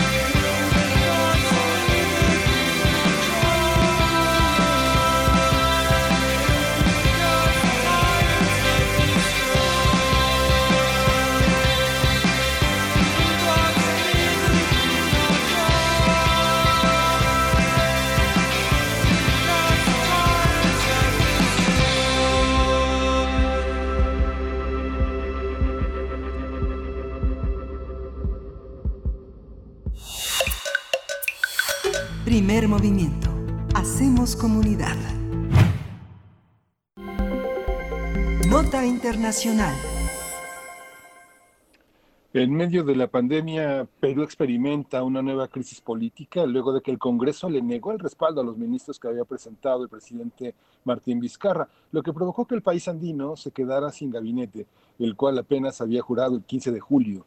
Frente a esta situación, a Martín Vizcarra solo le quedó la opción de acogerse a la decisión y cambiar de primer ministro, eligiendo a Walter Martos, quien hasta entonces era ministro de Defensa, mientras que el nuevo equipo de ministros busca la aprobación del, del Congreso. Hay que recordar que los descontentos iniciaron desde septiembre del año pasado, cuando Vizcarra disolvió constitucionalmente el Congreso tras un doble rechazo a la confianza de su gabinete, entonces comandado por Salvador Solar mientras que a fines de enero la población votó por un nuevo parlamento que culminara su mandato en julio de 2021 al mismo tiempo que el del presidente. Sin embargo, desde la instalación de ese Congreso transitorio, la relación con el Ejecutivo no mejoró y en estos meses de pandemia se han repetido los enfrentamientos que van desde pedidos constantes de interpelación a ministros hasta la reciente negativa al gabinete bajo supuestos intereses de algunos parlamentarios. La crisis política en el país se presenta cuando Perú ha superado los 20.000 fallecidos por COVID-19 y tiene más de 400.000 contagios detectados tendremos una conversación sobre la crisis política en Perú en medio de la pandemia y hoy nos acompaña eh, Eduardo Bueno León, él es investigador del doctorado en estudios latinoamericanos de la UNAM y analista político de América Latina y un, eh, y un constante colaborador aquí en Primer Movimiento, cosa que le agradecemos muchísimo. Doctor eh, Eduardo Bueno, muchas gracias por estar esta mañana con nosotros, bienvenido. Doctor, ¿nos escucha? Muy buenos días. A ver si podemos. A lo mejor está su micrófono. Pero, pero él está eh, por, por vía por vía telefónica. Vamos a hacer, sí, el intento de, que darle eh, un poquito de tiempo a nuestra producción a cargo de Uriel Gámez para que pueda... Mm, eh, no, sí, se cortó la, la, comunicación. Vamos a intentarlo una vez más. Estamos esperando hablar con el doctor Eduardo Bueno León sobre esta cuestión. Y, y vaya que es una crisis política en toda regla en toda regla y que ya lleva pues este tiempo que hemos enmarcado en la introducción, que lleva ya varios meses eh, una crítica, una crisis política al centro, al centro precisamente del poder en, en, este país, en Perú, que además atraviesa, pues como lo sabemos y como todos los países de la región, eh, puntualmente, eh, pues esta, esta pandemia, creo que ya está por acá. Ya. Doctor Eduardo Bueno León, bienvenido. Hola Berenice, ¿cómo estás? A la orden. Gracias, muy bien, muy buenos días. Les saludamos aquí Miguel Ángel Quemain, Berenice Camacho, y una vez más, gracias por estar aquí. Pues bueno, mm, comentábamos que es una crisis política en toda regla, enmarcada por una pandemia, lo que está ocurriendo en Perú. ¿Cómo lo leemos, doctor? Sí, mira, es una crisis política que ha sido superada porque el nuevo Consejo de Ministros eh, tuvo el voto de confianza de parte del Congreso, por lo tanto está ratificado el Consejo Nuevo de Ministros. Y para satisfacer un poco algunas bancadas que eran las que estaban eh, generando, presionando al gobierno, el ministro de Educación eh, fue interpelado. Y esa interpelación concluyó el día de ayer. Y fue no fue censurado, no fue un debate nomás y donde se, escucharon las opiniones y realmente ratificado en su cargo, ¿no? Entonces digamos que la crisis que se inició la semana pasada fue una crisis eh, mediante el cual el Congreso de alguna manera eh, hizo respetar sus fueros, eh, pero también expresó que hay una composición del Congreso muy diferente al Congreso anterior y donde priman entre algunas bancadas que surgieron en las elecciones de enero que son o que, tienen un perfil eh, más descentralista, más agraristas y, y más marginalistas, ¿no? En tanto que el nuevo Consejo de Ministros que propuso la semana pasada el presidente Vizcarra, eh, liderado por este un abogado eh, de apellido cateriano, él eh, tuvo una posición lo que podríamos llamar este muy expresiva y representativa de los intereses empresariales y, y más dirigido su mensaje a la reactivación económica sobre la base de la explotación minera. en tanto que las bancadas tenían otra sensibilidad, más, más vinculada al tema de la solución de la pandemia, y, y, su composición geográfica expresaban que no eran unas bancadas alineadas con, con esta línea prominera, sino más bien este, agrarista y descentralista. ¿no? Entonces ahí se produjo un choque, una colisión. Y por otro lado, eh, también es, es, cierto que hay una bancada que es este lobista, expresa de alguna manera los intereses de algunos partidos que fueron o que se han construido sobre la base de las universidades privadas este, nuevas que surgieron en Perú en los últimos 15 años y que bueno han sido sometidas por este gabinete eh, y por específicamente por este ministro de Educación desde hace ya un par de años en un eh, sometidas a, una, a un proceso de revalidación de su calidad y no pasaron varias de estas universidades ese baremo de calidad entonces perdieron el registro y van a tener que disolverse. Entonces, eh, inmediatamente se presentaron a las elecciones unos partidos que venían de esas universidades y son los que han estado presionando para que eh, destituir al ministro de Educación. ¿no? Pero bueno, esto ya se superó, en esos momentos se ha estabilizado la situación el gobierno ya, ya, ya retomó las riendas. El nuevo primer ministro, además, es un general en retiro, eh, lo cual llamó la atención porque los primeros ministros en el Perú no tienen ese perfil, salvo, recuerdo que en el tiempo de Ollantumala quizás se vio uno. Son, son, pero son, fueron gestos un poquito así como mensajes enviados por el presidente Vizcarra respecto a que él tiene el apoyo institucional de las Fuerzas Armadas. Eh, y esto nos tiene que hacer eh, reflexionar acerca de lo que puede estar ocurriendo también en Sudamérica, con respecto a cada la cada vez mayor presencia mayor presencia de los militares no ya sean en actividad o en retiro en la política de los países.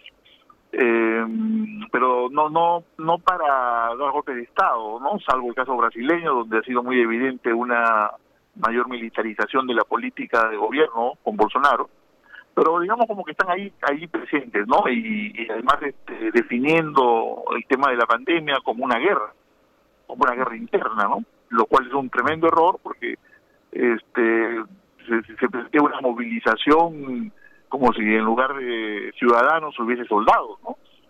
Y eso también es otro de las cosas que ha llamado la atención. Pero bueno, eh, me da la impresión de que ya esta crisis está superada, la situación ya se estabilizó, el gobierno ha vuelto a retomar las riendas en todo lo que se refiere a la lucha contra la pandemia y, los bonos estos que se han estado planteando para que la gente vuelva a, tenga un pequeño ingreso, mejor dicho, ¿no? Eh, se han tomado algunas medidas también de cuarentena obligatoria en, en, cinco regiones, prácticamente todas las regiones amazónicas están en cuarentena obligatoria y bueno, este los días domingos en todo el país igual la gente regresa a una cuarentena, ¿no? Esto no, no, no, nos gusta mucho porque indicaría indicaría que el gobierno está tanteando el terreno para regresar a una cuarentena una cuarentena general, como se produjo en el mes de marzo y abril. Y, por lo que hemos visto eso no sirvió de nada, porque Perú sigue hubo Perú sigue siendo el país este con más muertes este por cada 100.000 habitantes en, en América, incluyendo los Estados Unidos. Entonces, este, el tema está en que la pandemia evidenció pues el colapso de la sanidad pública peruana, eh, evidenció eh, los grandes males que tiene la población peruana, ¿no? Eh, o, otras pandemias, ¿no? La, diabetes, por ejemplo, ¿no?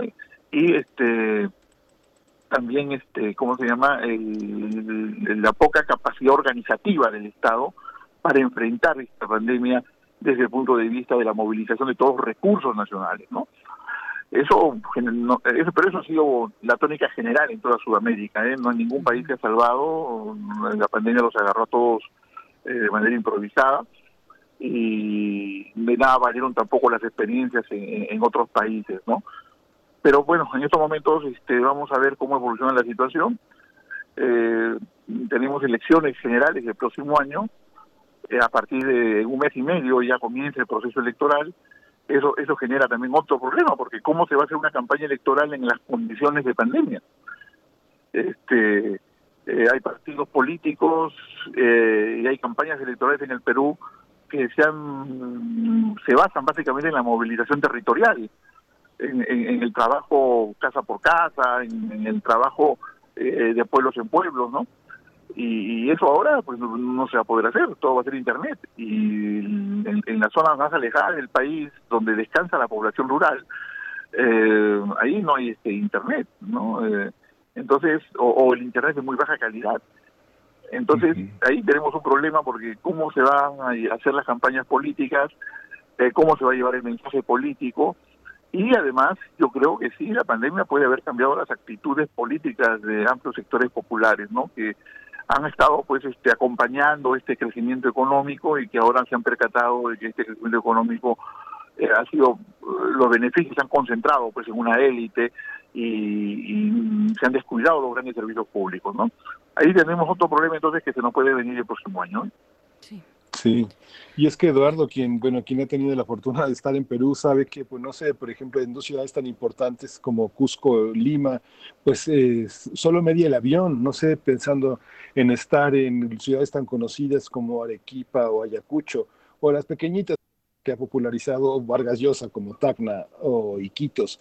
Es, una, es un país muy separado por la geografía, ¿no? Uno, resulta impresionante que la pandemia haya penetrado de una manera tan fuerte, pensando en que una ciudad como Lima, que casi alcanza los 10 millones de habitantes, contra un lugar como Iquitos, que es, la, es de los más grandes del país, eh, apenas tiene, no alcanza ni el millón de habitantes y están tan severamente afectados.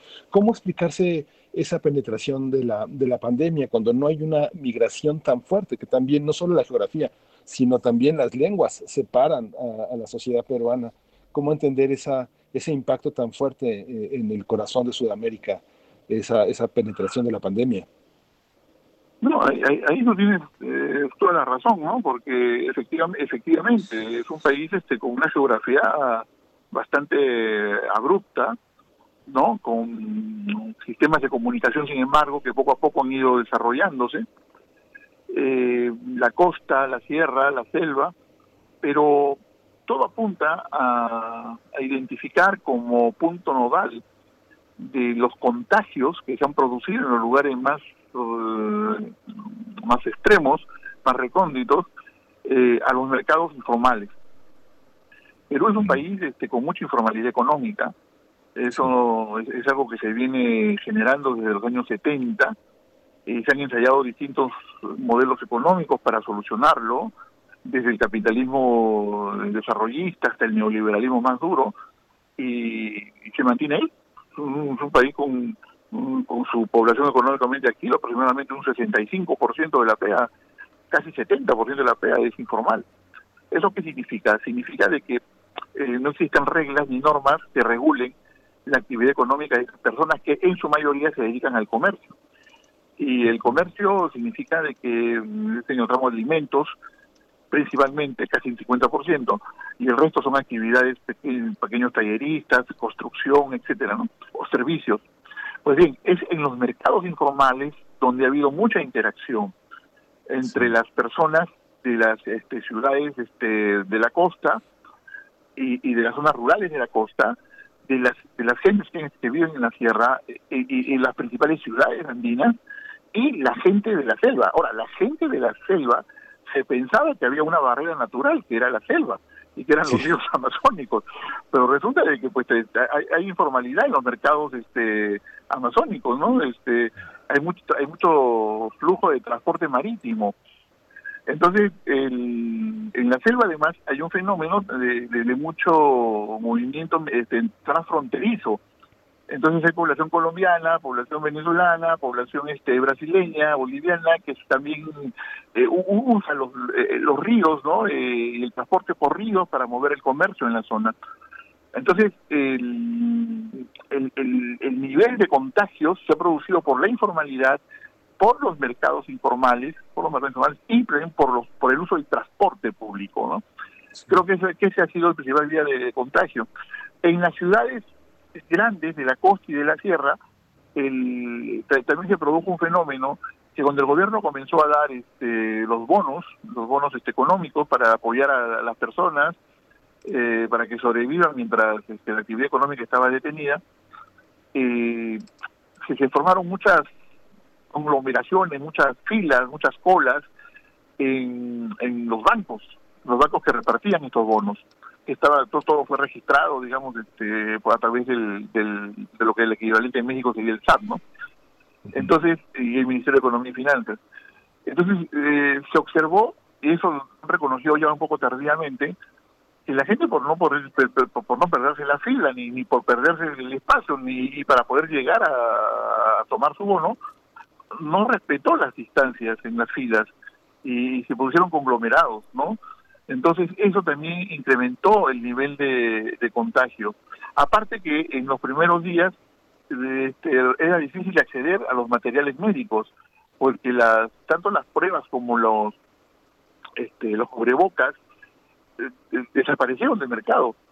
Y, eso porque ya desde enero, pues, este, el señor Trump eh, había ordenado, utilizando una serie de normas en Estados Unidos, que Estados Unidos este, dejase de exportar eh, este tipo de materiales médicos, ¿no? Entonces de repente desapareció del mercado. Eso lo, dijo el ministro de Salud eh, en ese momento, ¿no? Que no, no había en el mercado todo el material. Finalmente el emporio, el emporio eh, peruano eh, tuvo que inmediatamente ponerse a, producir y con eso se cubrió la demanda interna. Entonces ha sido eh, una serie de, hechos eh, en su conjunto viabilizaron el, el tema del, del virus, ¿no? Y otra otra cosa pues que también es interesante notar aquí es que la población peruana eh, tiene un gravísimo problema de, eh, de, diabetes, ¿no? Eh, es una población vulnerable y el virus se ha cebado principalmente con ese perfil de población. Y el sistema de salud eh, no estaba ni tenía la capacidad para atender eh, de manera masiva a la gente con problemas de respiración, ¿no? De hecho, de hecho hubo problemas para conseguir los, los respiradores y hasta el oxígeno. Entonces, eh, eso también ha provocado, obviamente, que mucha gente que tenía problemas cardiovasculares y que tenía problemas de diabetes o de sobrepeso este, fueran los primeros en, en morir, ¿no? Con, con la pandemia. Uh -huh, claro. Entonces, todo, eso, todo, esto, todo esto ha aflorado, ¿no? Eh, con esta crisis. Y antes no había mucha conciencia sobre esto, ahora ya, ya, existe esa conciencia y eso puede impactar en las actitudes políticas en los próximos meses.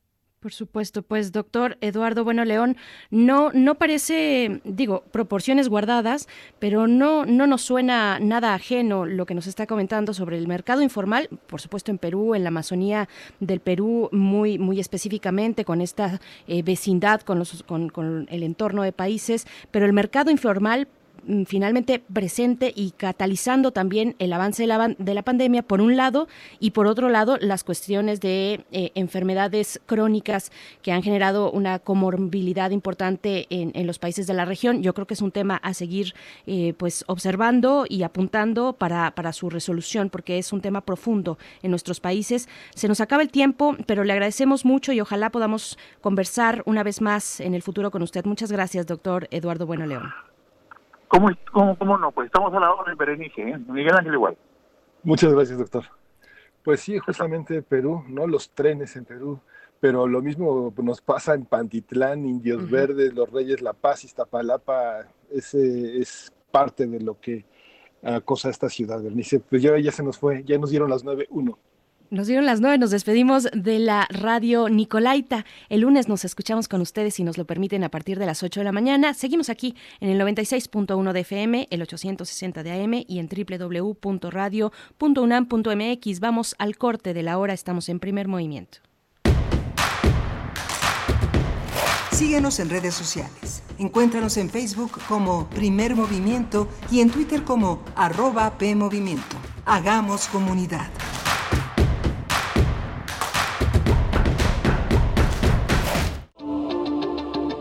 Teléfono. Ante una cámara. Hacia la pantalla de un celular. A través de una computadora. Aún con la distancia, hablar bien es una actividad esencial. Radio UNAM te invita a enriquecer tus actividades de cuarentena aprendiendo a usar correctamente tu voz para transmitir tus ideas. En el curso Oratoria y dominio de la voz impartido por Sergio Rued. Aprende la diferencia entre un discurso improvisado y una exposición sólida para garantizar la efectividad del orador. Sábados de las 12 a las 14 horas, del 5 de septiembre al 24 de octubre a través de Zoom. Informes e inscripciones a luzangelus.hotmail.com y al 55 34 57 80 65. El cupo es limitado. La voz es una cercanía necesaria en estos tiempos de distancia. Radio UNAM. Experiencia sonora porque entendimos que un cubrebocas es para protegernos y no para dejarnos callados. Estuvimos en casa, pero jamás encerrados. Los maestros y los padres de familia continuaron con la educación desde el hogar. La definición de la palabra héroe cambió para siempre y ahora existen mil formas de abrazarnos sin siquiera tocarnos. Un aplauso y reconocimiento a todas y todos los mexicanos por cumplir con México. México saldrá adelante. El PT está de tu lado chochos, perico y monas. A mis 12 años empecé con los chochos, con las tachas. La piedra solamente me dañó. Por el consumo me descalcifiqué todos los huesos. La estoy matando yo mismo, porque yo era el que le daba el PVC, yo se lo compraba. Un chavo me quiso matar. Cuando él me tiró un bagazo, yo le tiré uno también. Así fue que yo maté al chavo. En el mundo de las drogas no hay final feliz.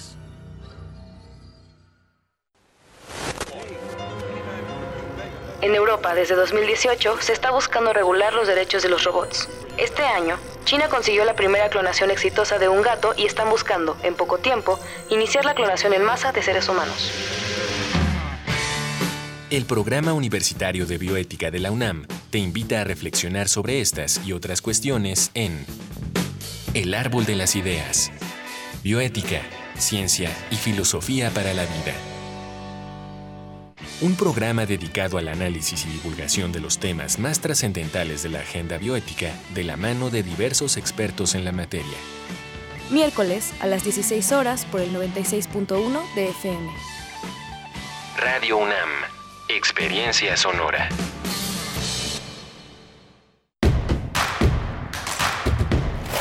Encuentra la música de primer movimiento día a día en el Spotify de Radio UNAM y agréganos a tus favoritos.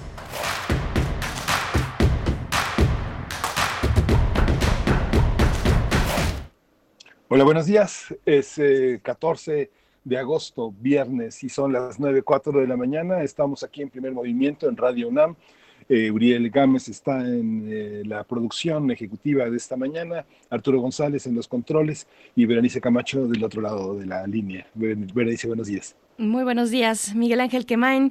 Bienvenidos, bienvenidas a esta tercera hora en nuestro espacio que es suyo también y que hacemos entre todos, entre todas, cada día de la semana, esto que es primer movimiento. Y pues bueno, llegando hacia esta hora que tendremos una mesa, la mesa del día, mm, dedicada a hablar a la música, a una propuesta musical muy específica, que es la de Buica, esta cantante y compositora española que nos acompañará en unos momentos más, eh, dedicada a los géneros musicales del flamenco, del jazz, del soul, del reggae y otros.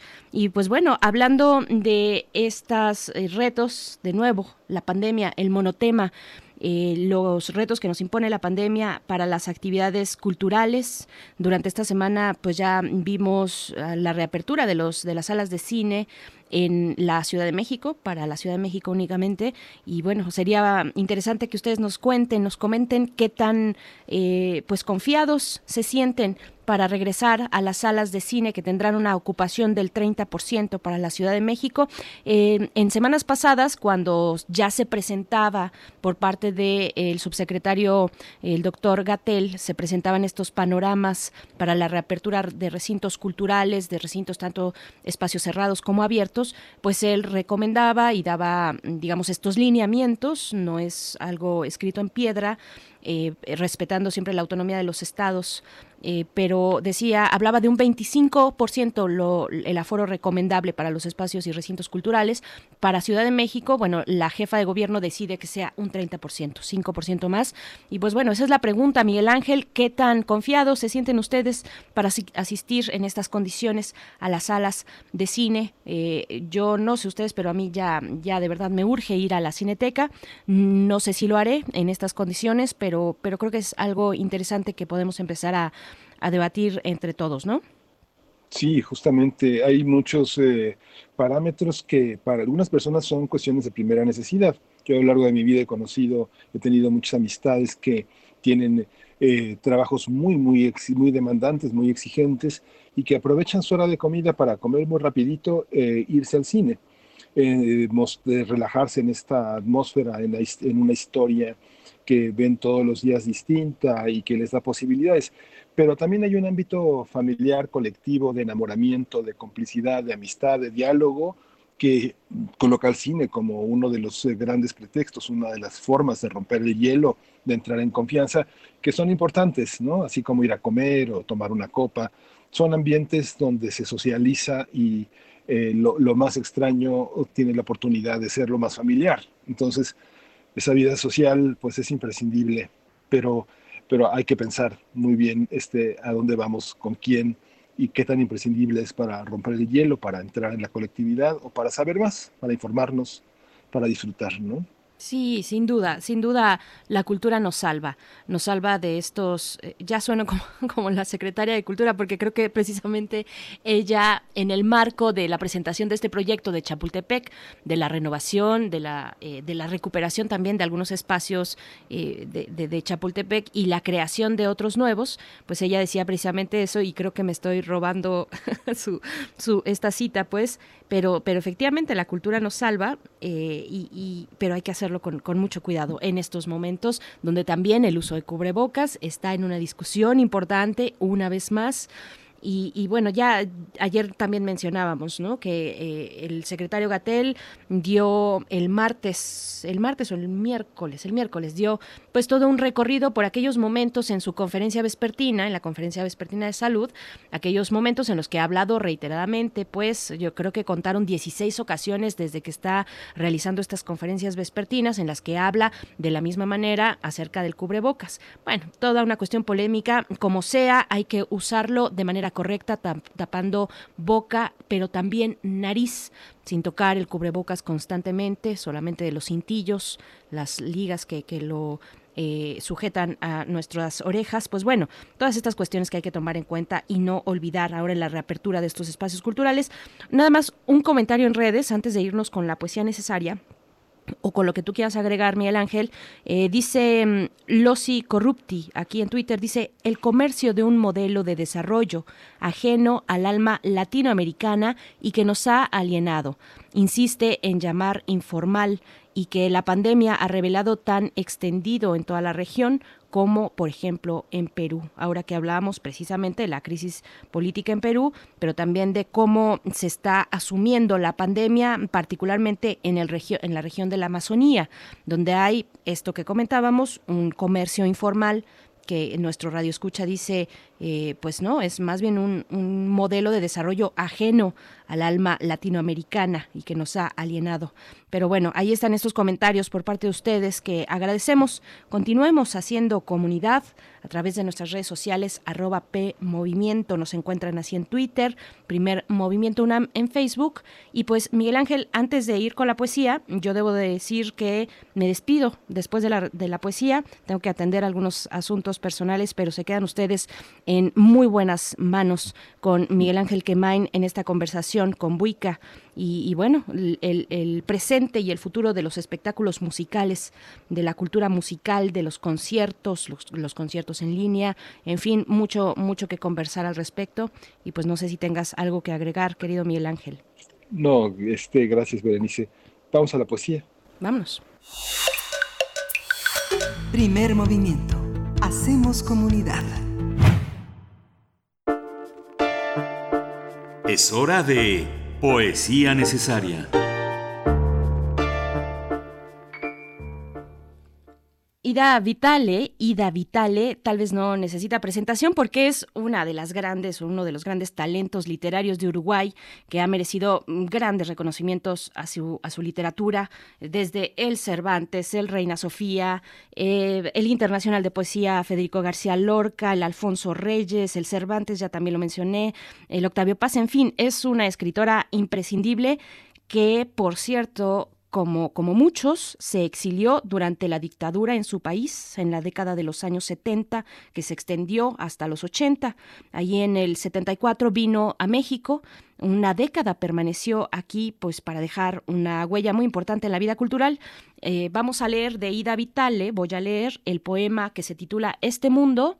Y luego lo vamos a acompañar, vamos a escuchar algo de synth pop británico, esto a cargo del señor Gary Newman con la canción Metal, que bueno, es este señor uno de los grandes, eh, pues, pues de, los pioneros de este género del synth pop en, eh, Inglaterra. Y pues bueno, vamos con la poesía. Eh, vamos con la poesía que ustedes pueden encontrar en los materiales de lectura de la UNAM, Este Mundo, a cargo de Ida Vitale. Este mundo Solo acepto este mundo iluminado, cierto, inconstante, mío.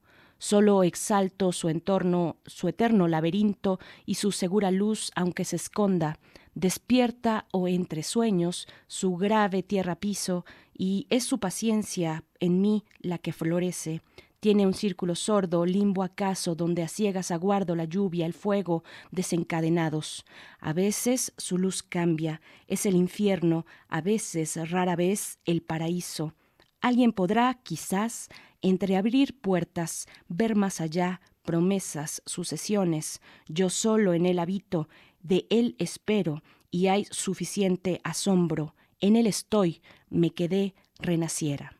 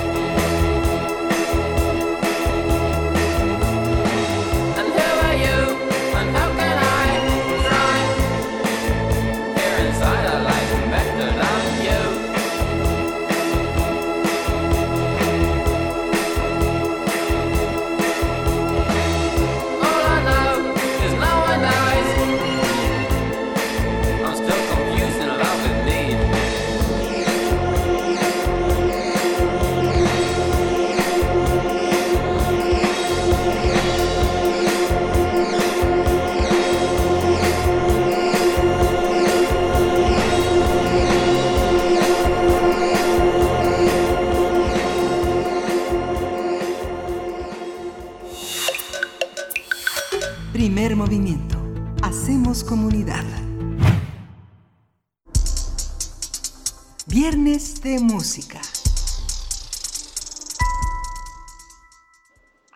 Tras la propagación global del nuevo coronavirus en los primeros meses del año, una de las actividades culturales más golpeadas por la pandemia han sido la de los conciertos en vivo. Miles de eventos en todo el mundo fueron cancelados para evitar contagios de SARS-CoV-2. Ante la incertidumbre sobre el regreso a la llamada nueva normalidad y las medidas recomendadas, los recitales en vivo han transitado a las plataformas digitales, espacios que ahora ofrecen diversos eventos en vivo. Una de las cantantes que tuvo que suspender sus presentaciones desde marzo pasado fue la cantante española Buica, quien retomó sus actividades hace algunos días para ofrecer conciertos en vivo a través de Internet. Buica abarca distintos géneros y mañana sábado a las 12.30 del día, de la tarde, tiempo de México, va a ofrecer un concierto en vivo como parte de su gira virtual. Y bueno, ya está en la línea, vamos a conversar con ella sobre su carrera de cantante española, su propuesta musical y los conciertos en línea ante la nueva normalidad. Nos acompaña Concha Huica, cantante y compositora española. Sus géneros musicales pues han sido desde el flamenco, el jazz, el soul, el reggae y bueno, no tiene, no tiene fronteras como, como su vida transfronteriza, mestiza. Está con nosotros Concha Huica. Bienvenida Concha Huica. Gracias por estar con nosotros, con tu maravillosa voz, tus ideas. Hola, ¿qué tal? ¿Cómo estáis? Un placer. Pues muy, muy, muy contentos de tener a alguien eh, que ha logrado atravesar fronteras, que ha tenido la voz eh, de nuestra lengua y que viene de uno de los corazones de nuestro planeta, que eh, ha generado muchos artistas, muchos ejemplos. Y uno de estos que tú has protagonizado desde siempre ha sido la idea del mestizaje. ¿Cómo, cómo entenderlo a través de la, de la música, desde un espacio que parece tan mínimo como Palma de Mallorca, desde un universo que también nos ha dado muchas, muchas presencias muy importantes en la literatura y en la música. Bueno, uh, yo creo, bueno, ahora me he con todo lo que me has dicho, qué maravilla. muchas gracias, muchas gracias por esta, por esta presentación tan bonita. Bueno, a ver, un momentito, perdóname, me voy a poner unos auriculares porque sí. así voy a oír un poquito más claro. Perdóname un segundito. Bueno, hay que decir que Concha Huica está en sus 48 años. Ella viene de una familia de exiliados políticos de la Guinea Ecuatorial. Es hija de un gran escritor que está en nuestra memoria, Juan Balboa Boneque, un hombre que, pues, que en su literatura que ha sido desde la poesía al cuento a la narrativa, pues ha dado también un legado importante, uno de los representantes que se apropió también de este mundo español a través de nuestra lengua. ¿Ya está lista? Sí, aquí estoy. Ya, ya. Aquí estoy. Bueno, eh, hace 20 años apareció Mestizúo, que sí. es tu primer disco de 2020, y con él marca, marca una bandera, ¿no? una, una manera de presentarte en la música con Chabuica. Cuéntanos cómo ha sido, cómo llegaste a Mestizo y cuál fue ese punto de partida que te lleva hasta una gira como la que hoy haces aquí en México. Bueno, eh, lo de Mestizo fue una, co una cosa que me pasó uh, cuando me quedé embarazada, porque el papá de mi hijo es, tiene sangre peruana, tiene sangre española. Yo, que era descendiente de, de tribu Bui africanos de Guinea Ecuatorial, y entonces yo de repente pensé que todas estas divisiones de las que nos hablaban, a veces a través de los medios, a veces a través de tradición oral, de separaciones de tribus, de separaciones de gentes, de, de repente encontré que era una tontería, o con el amor se cura todo. ¿sabes? Y entonces uh -huh. la portada del disco era precisamente pues mi barriguita grande con el nene dentro, porque mi hijo iba a ser como un símbolo de paz para mí, ¿no? Entre razas, entre tribus, entre personas de diferentes culturas. Y me pareció muy bonita la idea de ponerle ese nombre al disco. Sí. En la familia suenan muchas lenguas. ¿Cómo decidirte también eh, por, la, por, la, por la lengua española? ¿Cómo tener tantas posibilidades para cantar? Te decidieron por esa lengua, porque parte de tu lengua es, es el portugués y así también fue de tus primeras colaboraciones en un género tan cercano como es el fado. ¿Cómo hace que predominara el español y la tradición gitana, que sabemos que en Palma de Mallorca pues es uno de los epicentros también del flamenco en el mundo? Bueno, en realidad em, fue por, es que, mira, es que el castellano, para mí el español es uno de los idiomas más bonitos del mundo para el cante, porque es que se te retuerce la boca, es algo maravilloso, para cantar es un idioma precioso, pero es que aparte, yo no soy temerosa de ningún idioma, yo siempre digo que hablo pocas lenguas, pero canto en todas. Primero porque siento que como cantante es mi misión, ¿sabes? Como cantante que, y como persona que se siente de todas partes y de ninguna en realidad, pero de todas, ¿sabes? Entonces, claro, ¿cuál es mi lenguaje? Si yo me siento un poco mexicana, un poco argentina, un poco china, un poco australiana, un poco española, un poco africana, quiero decir, yo me siento de todas partes, mi amor, y eso es lo que hace que yo quiera cantarle a todas las lenguas y a todas las personas del mundo también un poco. ¿Entiendes? este reconocimiento de los idiomas como una musicalidad es parte del atributo que tienen los poetas, reconocer que en las lenguas eh, no solo se habla, sino que se canta. ¿Cómo ha sido conformado este repertorio que, que, marca, que marca tu trayectoria como músico y también como poeta, porque están, están ligadas, ¿no? Sí, bueno, por lo menos en mi caso sí. En mi caso sí están muy ligadas la poesía y la melodía y la música y todo. Pero yo creo que, bueno, es un repertorio formado de canciones que desde hace tiempo estoy cantando, canciones que cantaré en el futuro y grabaré en el futuro, canciones que están en el aire, no sé, que de repente se me ocurren mientras estamos tocando y las canto. No sé, yo lo tengo como algo de pura emoción hacia afuera, no de recuerdo. No, no, no acostumbro a prepararme shows, no acostumbro a prepararme a veces listas de repertorios, simplemente van saliendo, ¿no? Es como un trance, es como un viaje para mí. Sí, bueno, a mí me... Eh, tu carrera podría parecer reciente, si pensamos en los Rolling Stones, ¿verdad? Pero han pasado 20 años y hace un tiempo colaboraste con Marisa que ha tenido una presencia intermitente en México, pero que es una figura muy reconocida, muy importante y muy entrañable. Empezaste en el Fado, pero luego también hubo una colaboración con la Flebsteria, Arbanitaki, que es esta cantante griega, que también es, eh, es una mujer de puerto y es una mujer de mar. ¿Cómo van estas, esta parte de los dúos de Concha Huica? Cantar, cantar con otro qué ha significado también en, el, en la elaboración de un propio repertorio. ¿Qué canciones se quedan? ¿Qué canciones se van? Oh, todas las canciones se quedan y todas las canciones se van. Porque llega un momento en el proceso de trabajar en ellas eh, que dejan de ser tuyas y, se convierten en algo que es de patrimonio universal, que pertenecen a todos, a todo aquel que quiera escucharlo, a todo aquel que quiera tenerla, escucharla las veces que quiera, rememorar sus momentos de vida. Las canciones son de todos, son nuestras y son de todos. Nosotros solo somos intérpretes. Aunque sean canciones que se nos han ocurrido a nosotros, estamos contando historias compartidas. Porque, oye, tú escuchas muchísimos temas, sobre todo imagínate del repertorio de la música mexicana, que es una cosa espectacular y tú escuchas algunos temas y tú dices, esa historia es mía, eso me pasó a mí, ¿sabes?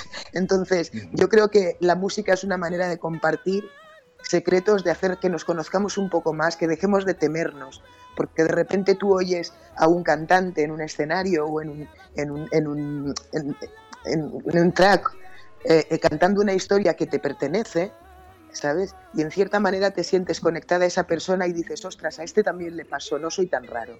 ¿sabes? Y de repente te hace que te calmes cuando te reflejas en el espejo de la sociedad de los demás. ¿no? Entonces entiendo que es un ejercicio tan importante, tan universal, tan divino, que no podemos atribuirlo como simplemente nuestro, de uno solo.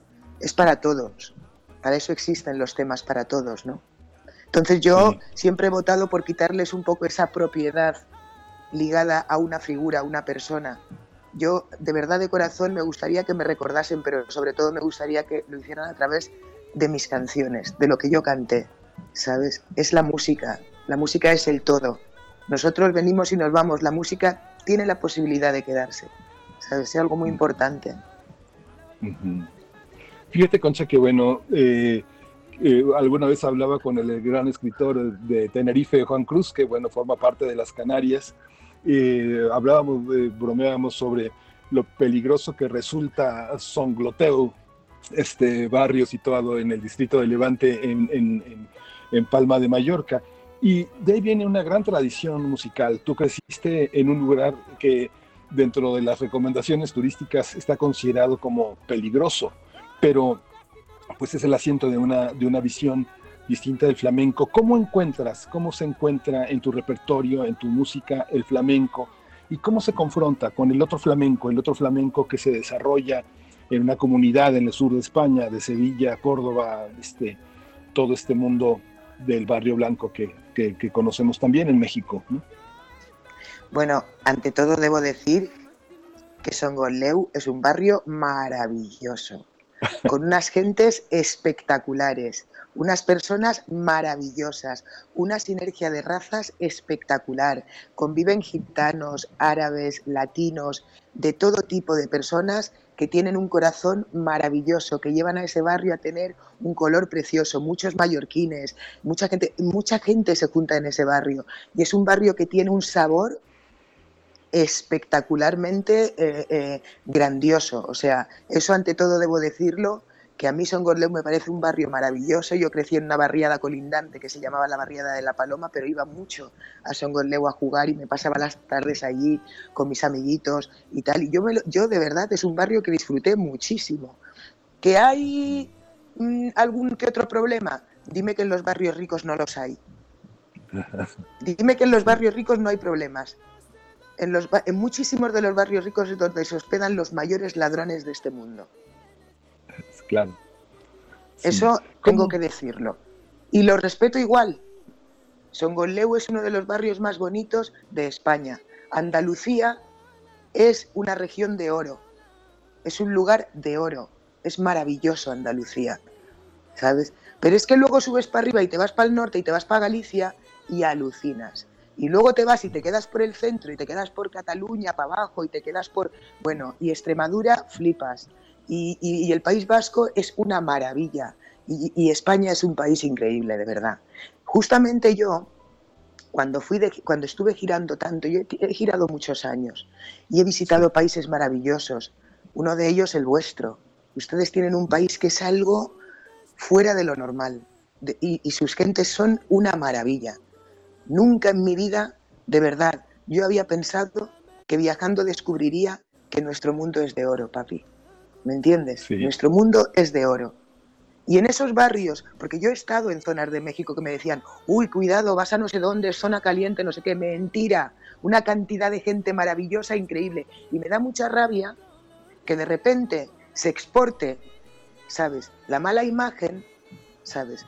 Los cuatro bobos que lo único que quieren es hacer daño, que son cuatro en México, son cuatro. Lo que pasa es que hacen tanto ruido, ¿sabes? Que parecen muchos, muchos, muchos. La mayoría de la población de México es gente maravillosa. ¿Que hay cuatro indeseables? Pues mira, igual que en España, igual que en Songotleu, igual que en Estados Unidos, igual que en cualquier otro país, ¿sabes? Pero nuestras poblaciones están llenas de gente de oro y me da mucha rabia que terminen siempre saliendo hacia afuera las noticias de personajes que estaría mejor que estuvieran tranquilitos en su casa, ¿sabes? Y de los demás no se hable. ¿Me entiendes? Songoleu es un barrio de gente maravillosa. México es un país de gente maravillosa. ¿Me entiendes? Sí. Los árabes, muchísimos árabes, la comunidad árabe es gente maravillosa, con unas costumbres preciosas. Los africanos somos gente de oro, los, los, americanos también. Los, necesito que de repente empecemos a curar heridas, ¿sabes? Y empecemos a, a brillar, a brillar, ¿Entiendes, cariño mío? Esto que dices, eh, bueno, antes, antes, de, antes de pasar a la, a la parte mexicana, que, que, quiero que también escuchemos aquí y que, que, te quedes con nosotros escuchando, es esta parte de, tú eres una mujer africana y tu garganta y tu caja vocal, eh, ¿cómo encaja en el flamenco? ¿Cómo, ¿Cómo han sido? Cuéntanos algo de esta, de cantar a Camarón de la Isla, de cantar a todo este cante hondo, eh, que, tiene grandes representantes en la voz, pero que son vocalmente distintos. La caja de resonancia es distinta, como esa, esa gran boca que tienes, esa gran sonoridad que tiene tu pecho y tu garganta, este, ¿cómo, ¿cómo te encontraste con el flamenco y cómo te encontraron, cómo te encuentran ellos? ¿Cómo ese diálogo? Bueno, desde muy chiquitita estuve bastante alrededor de ellos, siempre los tuve cerca. Los tenía en mi barrio, los tenía en la televisión, los tenía. Son, son una comunidad de personas que, con las que siempre he tenido una unión emocional muy grande. Lo siento mucho en mi corazón a mis hermanitos gitanos. Son mis hermanitos, siempre. Pero también, pero los payos también. Es que, es que sabes qué pasa. Soy una persona muy universal.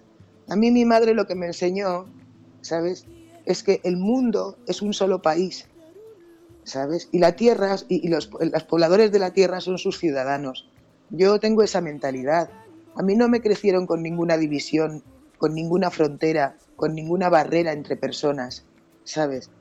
O sea, es que yo sinceramente no creo que un león de color marrón así y tal mire a un león que sea un poco más oscuro en el tono de su pelo y le encuentre diferente. Es que me, me parece todo esto de las divisiones y de tal, o sea, me parece que, que las diferentes culturas es un crisol de amor que podemos compartir, que podemos aprender unas de otras. No me parece que sean algo que nos divida. Tampoco creo que las lenguas nos separen. Yo creo que fueron un regalo de Dios. ¿Me entiendes? No, no, no una cosa para confundirnos, para que no nos pudiéramos entender. Las lenguas existen para que podamos llegar más lejos en la comunicación. Para eso tenemos también las artes. Es que no, ¿sabes? Es que yo no siento división ninguna, mi niño. Yo, cuando canto ranchera, pongo en mi corazón en todas las historias y cosas que yo he escuchado que le han pasado a mis hermanitas mexicanas y a mis hermanitos mexicanos, que son muy duras. México tiene una historia muy dura y muy bonita, pero muy dura, ¿sabes? Y entonces yo me, me pongo ahí en esa situación y tal y me siento como si fuera de allí y me siento de allí y de repente canto y mi pecho se llena de, de sabor de México. Y me pasa lo mismo con, no sé, es que así, así soy mi niño. Sí, hay, hay, hay, oportunidades y hay encuentros que son extraordinarios. Yo recuerdo hace casi 10 años, 10 años eh, aproximadamente, en la piel que habito de pronto en una película tan dura, tan, tan fuerte mm. de Pedro Almodóvar, mm. con Victoria Abril y con Antonio Banderas. Sí. de pronto aparece tu voz hermosa, eh, haciéndolo todo dúctil y haciéndolo todo fácil y se me hizo fácil. Es una de las canciones que, que, escuchamos ahí, por el amor de amar. ¿Cómo ha sido este mm. encuentro con el cine, con grandes figuras con las que de pronto hablas de frente, te miras a los ojos y encuentras que esa universalidad de la que hablas, ese, mismo, ese mismo tono. ¿Cómo, cómo, fue esa, ¿Cómo ha sido esa experiencia con esa popularidad de un hombre tan importante como Almodóvar? ¿Cómo fue ese encuentro? No es un hombre tan importante. Y cuando tú te das, no, claro, es simplemente una persona que, que, tiene una genialidad impresionante y con la que da gusto estar. Es que si tú te pones en que es un hombre tan importante, que no sé qué, que patachán, pues cuando estés delante de él te vas a poner ahí a temblar, te vas a poner nervioso, vas a pensar que estás delante de él. Y no es cierto. Yo lo vivo todo con una tranquilidad tremenda. A mí lo que me puso nerviosa fue tanta gente, las cámaras, las cosas, tal, pim, la tensión y ese nerviosismo que le notaba a todo el mundo por estar en presencia de él pero es que él es un ser humano excepcional, es maravilloso. Y supongo que tendrá sus malas leches y sus cosas como todo el mundo, pero es una persona normal, maravillosa, con la que da gusto estar, con un sentido del humor tremendo, con mucho carácter, una persona de fuego. Está muy, está, está muy nice estar con él, es muy divertido. A mí me gustó mucho la experiencia. Y Antonio Banderas es un hombre maravilloso, la verdad es un hombre maravilloso. A mí me, encantó conocerle, me sorprendió la persona, precisamente por eso, porque en vez de ver a esa gran tal, tal, lo que ves es a un ser humano excepcional, cercano. Me encantó estar con ellos, la verdad. Me gustó mucho. Sí, y tú venías, tú venías para, ese, para esa participación pues de un, encuentro también exitoso. Ahora que hablas de, de Almodóvar como un ser de fuego, venías de un, éxito muy importante en, eh, eh, internacional, Niña de Fuego. ¿Cómo fue ese encuentro? ¿Cómo armaste ese disco? ¿Qué piezas tenemos que escuchar? ¿Qué piezas son para, son, son para este orbe de nuestra lengua? ¿Y cómo, cómo te ves a, esa, a esta distancia de un disco, pues sí, tan relevante, tan importante como fue este? Cariño, yo tengo mi mente fijada en los exoplanetas, mi amor Yo no sé de Niña de Fuego ahora mismo, ya no casi ni me acuerdo. Yo sé que es un disco muy bonito, como casi todos los que he hecho, o como todos los que he hecho, pienso yo. Porque a mí me gusta mimar a mi música y mis niños si están por ahí que triunfen. Pero yo ahora ya estoy centrada en el presente futuro. Es que no, ahora mismo Niña de Fuego, ¿qué temas puedes escuchar? Todos. Claro. Hay que Este, escucharlos todos, escucha los que quieras, no sé, es que no, Vamos- no vamos soy a muy escuchar- buena, vamos escuchar no soy muy buena promocionando mi pasado, la verdad. Eh, esta- este encuentro también, también eh, eh, cantaste en Yoruba y parte de, ese, de esa idea de cantar en otra lengua, en otras lenguas, como tú has dicho al inicio de esta conversación, pues fue el encuentro, este homenaje a Chabela Vargas y a Bebo Valdés, uno de los grandes, grandes del piano cubano y de la, y de la música cubana, un, un- paradigma como lo puede ser, no sé, B.B. King, ¿te gusta? Chabela Vargas y Bebo Valdés. ¿Cómo, ¿Cómo se da este encuentro con la música mexicana? De pronto pasar del, del, del flamenco a una música tan, tan dura, tan rasposa, tan llena de cuerdas como la mexicana. ¿Cómo ha sido ese, ese encuentro con la música mexicana? ¿Qué encuentras, con qué te encuentras tuyo en una música nuestra? Pues mira, ¿sabes qué pasa? Que como me lo... Mira, una vez me acuerdo que yo le dije a un compañero mío, a mí no me gusta el vino, porque no, yo no le encontraba, yo dije, es que no me gusta, no me gusta el vino. Y entonces él dijo, eso es porque no te lo han presentado bien. Y no le entendí. Y yo me acuerdo un romance que tuve una vez, un amor, que de repente me invitó a una cenita romántica en una pedazo de terraza frente al mar, maravilloso, una noche espectacular, yo iba guapísima, él estaba buenísimo, todo era fantástico. Y cuando yo le di un sorbo a esa copa de vino, de repente descubrí un universo maravilloso y entendí lo que aquel hombre me dijo cuando me dijo es que no te lo han presentado bien. ¿Me entiendes? Porque yo hasta Sí. ese momento vino para mí era esos tetrabricks que se compraba mi padre de cartón, que aquello olía fatal, ¿sabes?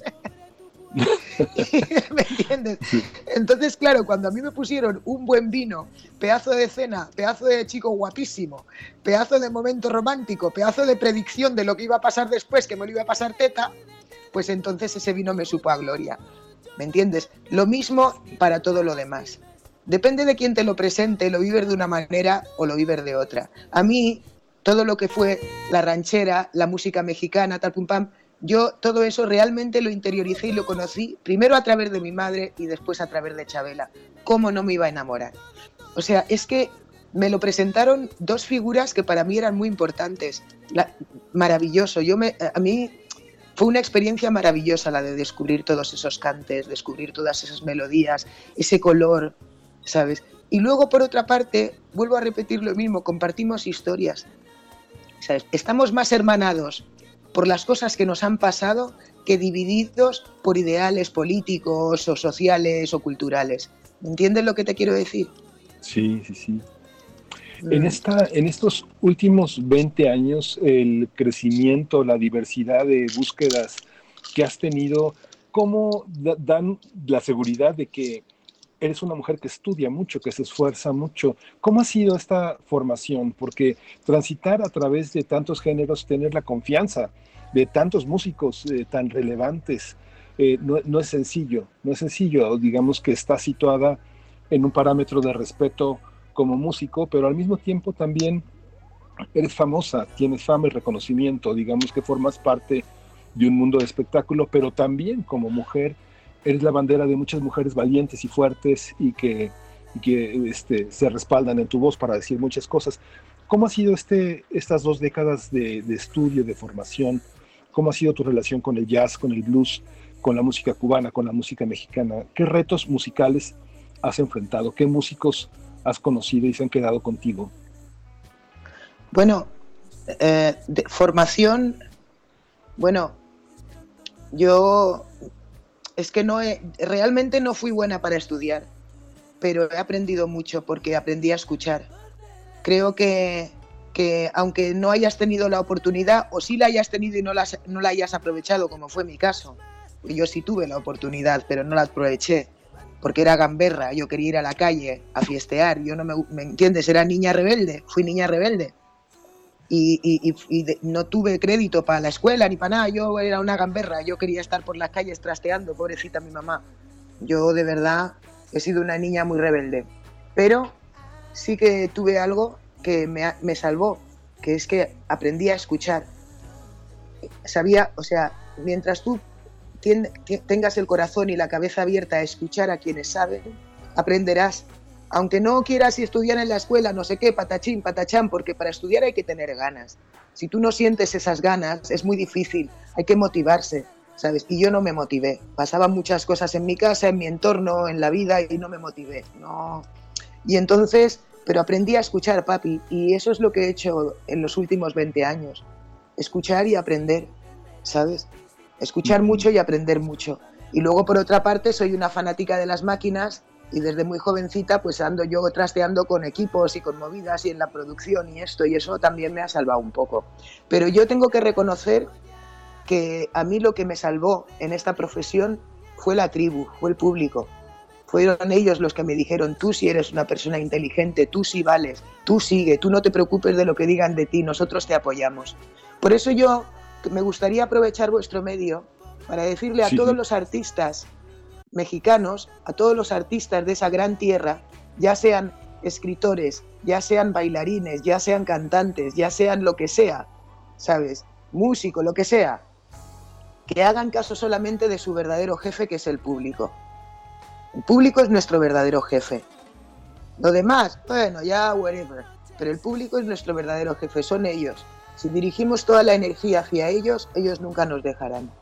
Tenemos unos jefes maravillosos, no se puede tener mejores jefes en este mundo, son guapísimos todos. hay una, hay una parte que eh, sí eres una representante de, muchos momentos de muchas mujeres en Latinoamérica, en nuestra lengua, que representa también eh, con una trayectoria como tan limpia, tan fuerte, eh, un ejemplo para, para muchas mujeres que quieren las artes, la música, en particular el canto. ¿Cómo, ¿Cómo ha sido ser mujer en este contexto? ¿Hay una particularidad? ¿Hay algo que defender? ¿Hay algo que cambiar? Eh, ¿En esta profesión te refieres? Sí, sí, sí. Pues ser mujer en esta profesión es difícil, es muy duro.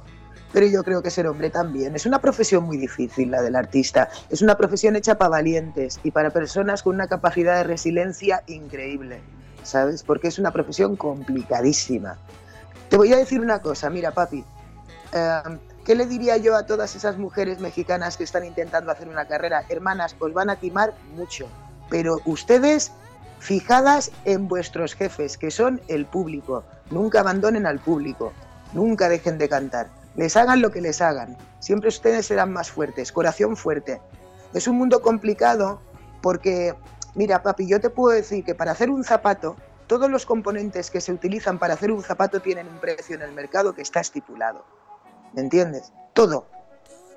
Los cordones, el texto, lo otro, la cuero, el no sé qué, todo tiene un valor en el mercado que está estipulado. Pero ¿qué vale una nota? ¿Qué vale un compás? ¿Qué vale una melodía? ¿Qué vale mi voz? ¿Me entiendes lo que te quiero decir? Entonces eso es un mundo de quién sabe qué, que eso está, pues, hay personas ahí que saben, controlan, reparten, parten tal, tin, chin, chan. Yo tengo muy pocos amigos que tengan un BMW o un Mercedes o un coche de estos carísimos y piscinas y yates. Pero prácticamente casi todos los gerentes de la música, ya sean directores o directivos de discográficas, ya sean tal pum pam, viven muy bien. ¿Me entiendes? Entonces yo no sé, no sé. Realmente no sé qué consejo le daría a nadie. Lucha por tu público lucha por tu música. Porque nosotros dependemos de muchas personas que tienen un hambre que no acaba nunca, ¿me entiendes? Y ni sacian ni revientan, siempre quieren más y más y más y más. Y bueno, no los critico, será eso lo que han aprendido y será eso lo que hagan con todos sus esfuerzos para criar a su familia.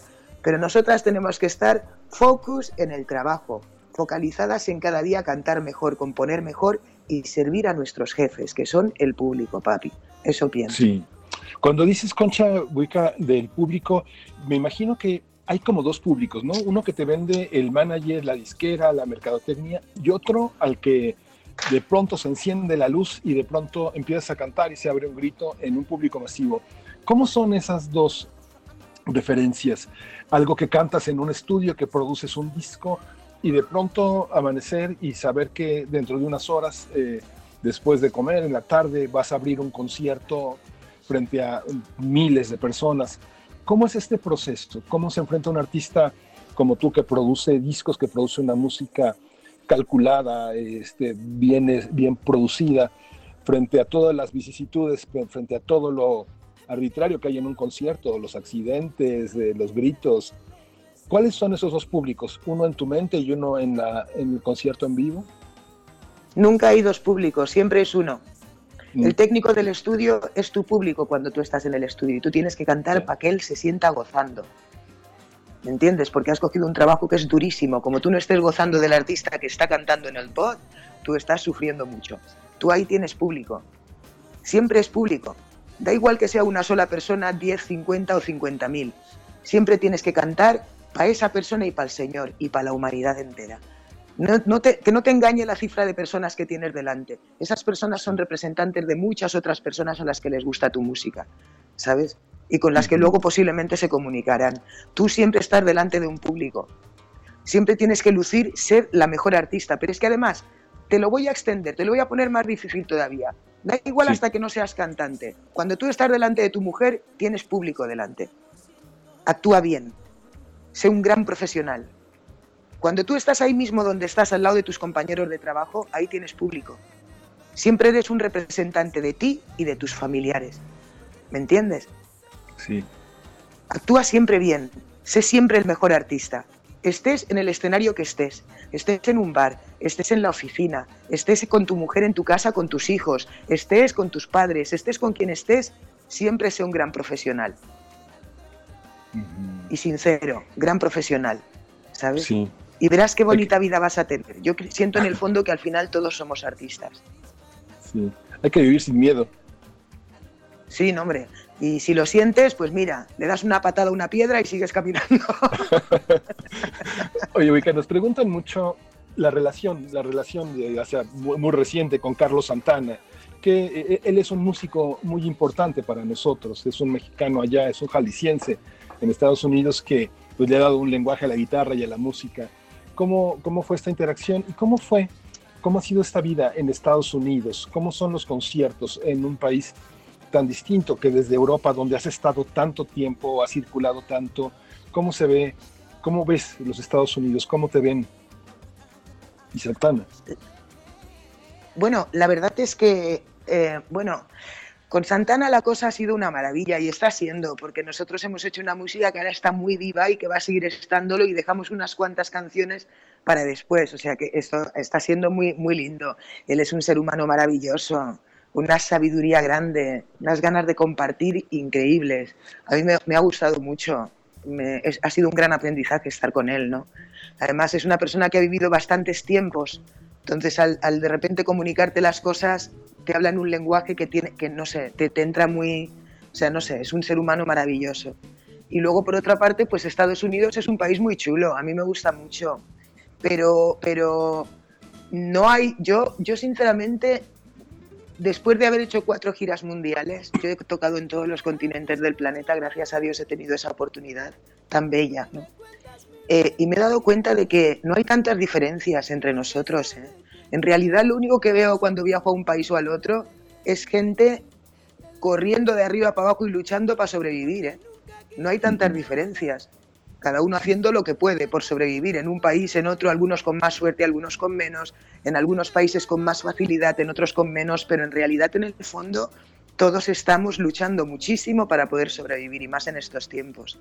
Entonces, yo, sí, hay diferencias visuales, hay edificios distintos, en algunos sitios el suelo es un poquito más no sé qué, en otros más no sé qué, pero las personas, en el fondo, ¿qué diferencia hay entre el día de un señor en la Ciudad de México que trabaja 8 o 10 horas diarias y el día de un señor en Nueva York que trabaja 8 o 10 horas diarias? Pues ¿cuál es la diferencia? Pues que trabaja.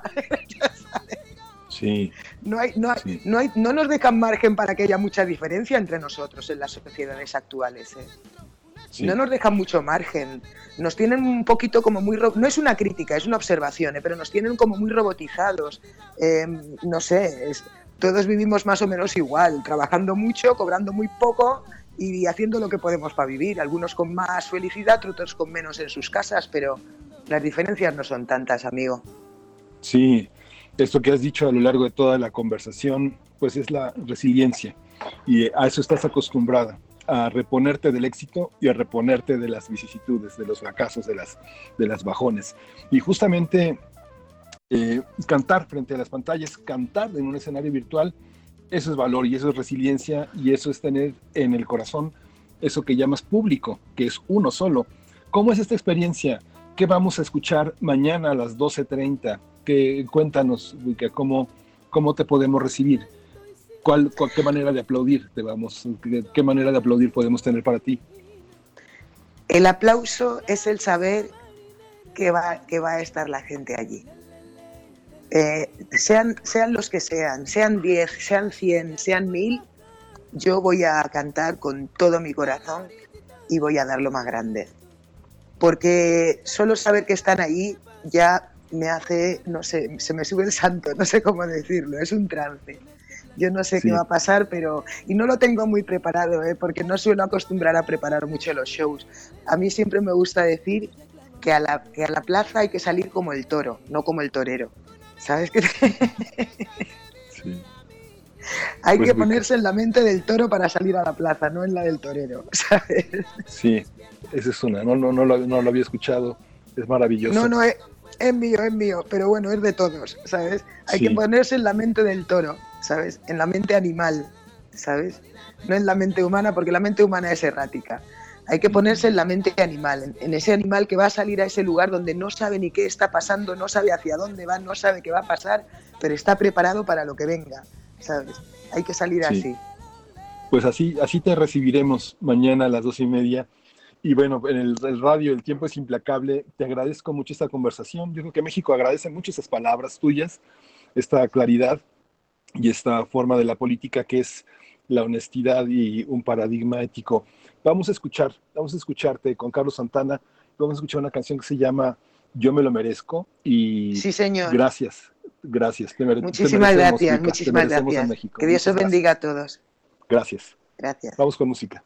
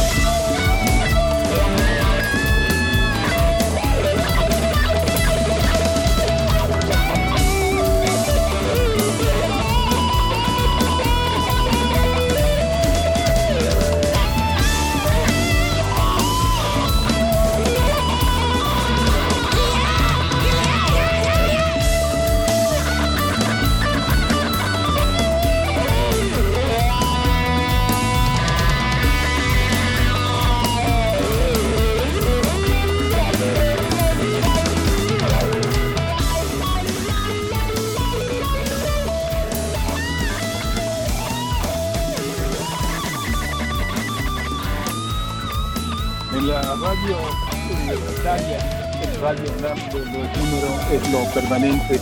Y así es permanente la conversación que tuvo Elvira García con mm, José Luis Ibáñez, este gran director universitario que tuvimos que, que hemos perdido desgraciadamente y que, que, ya no está con nosotros, pero está en la voz de Elvira García, en este gran, gran patrimonio que es la, que es la eh, fonoteca de, la, de Radio UNAM, que pues ya es un octogenario, un, un octogenario de lujo.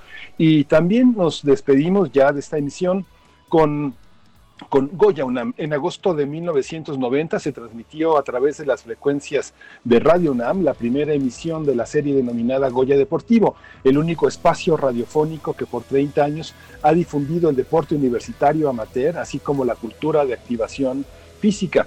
Por su originalidad impactó en la formación integral de la comunidad universitaria y pues tuvo una trascendencia en la promoción del talento de los estudiantes deportistas de la UNAM, también por su papel eh, como referente en la pluralidad universitaria que se planteó ahora conmemorar los 30 años del programa Goya Deportivo con una semana de actividades transmitidas en línea por medio del canal de Facebook de la Dirección General de Deporte Universitario. Y esas actividades empiezan hoy a las 10 de la mañana en Facebook Live. Así que pues no se lo puede perder, tiene que, tiene que quedarse. Me faltó decir que el programa, la entrevista con José Luis Ibáñez la hizo la, la periodista Elvira García, que participó durante muchos años, mucho tiempo aquí en Radio UNAM y que es uno de nuestros patrimonios también el trabajo de Elvira García. Y ahora a las 5 de la tarde la última emisión de esta entrevista. Los dejamos, nos escuchamos el lunes, no falte a las 7 de la mañana. Nos encontramos nuevamente aquí en Radio UNAM en primer movimiento. Esto fue primer movimiento, el mundo desde la universidad. Muchas gracias. Radio UNAM presentó primer movimiento, el mundo desde la universidad. Con Berenice Camacho y Miguel Ángel Quemain en la conducción. Frida Saldívar y Uriel Gámez, producción. Antonio Quijano y Patricia Zavala, noticias. Miriam Trejo y Rodrigo Mota, coordinadores de invitados. Tamara Quirós, redes sociales. Arturo González y Socorro Montes, operación técnica. Y Arlén Cortés, servicio social.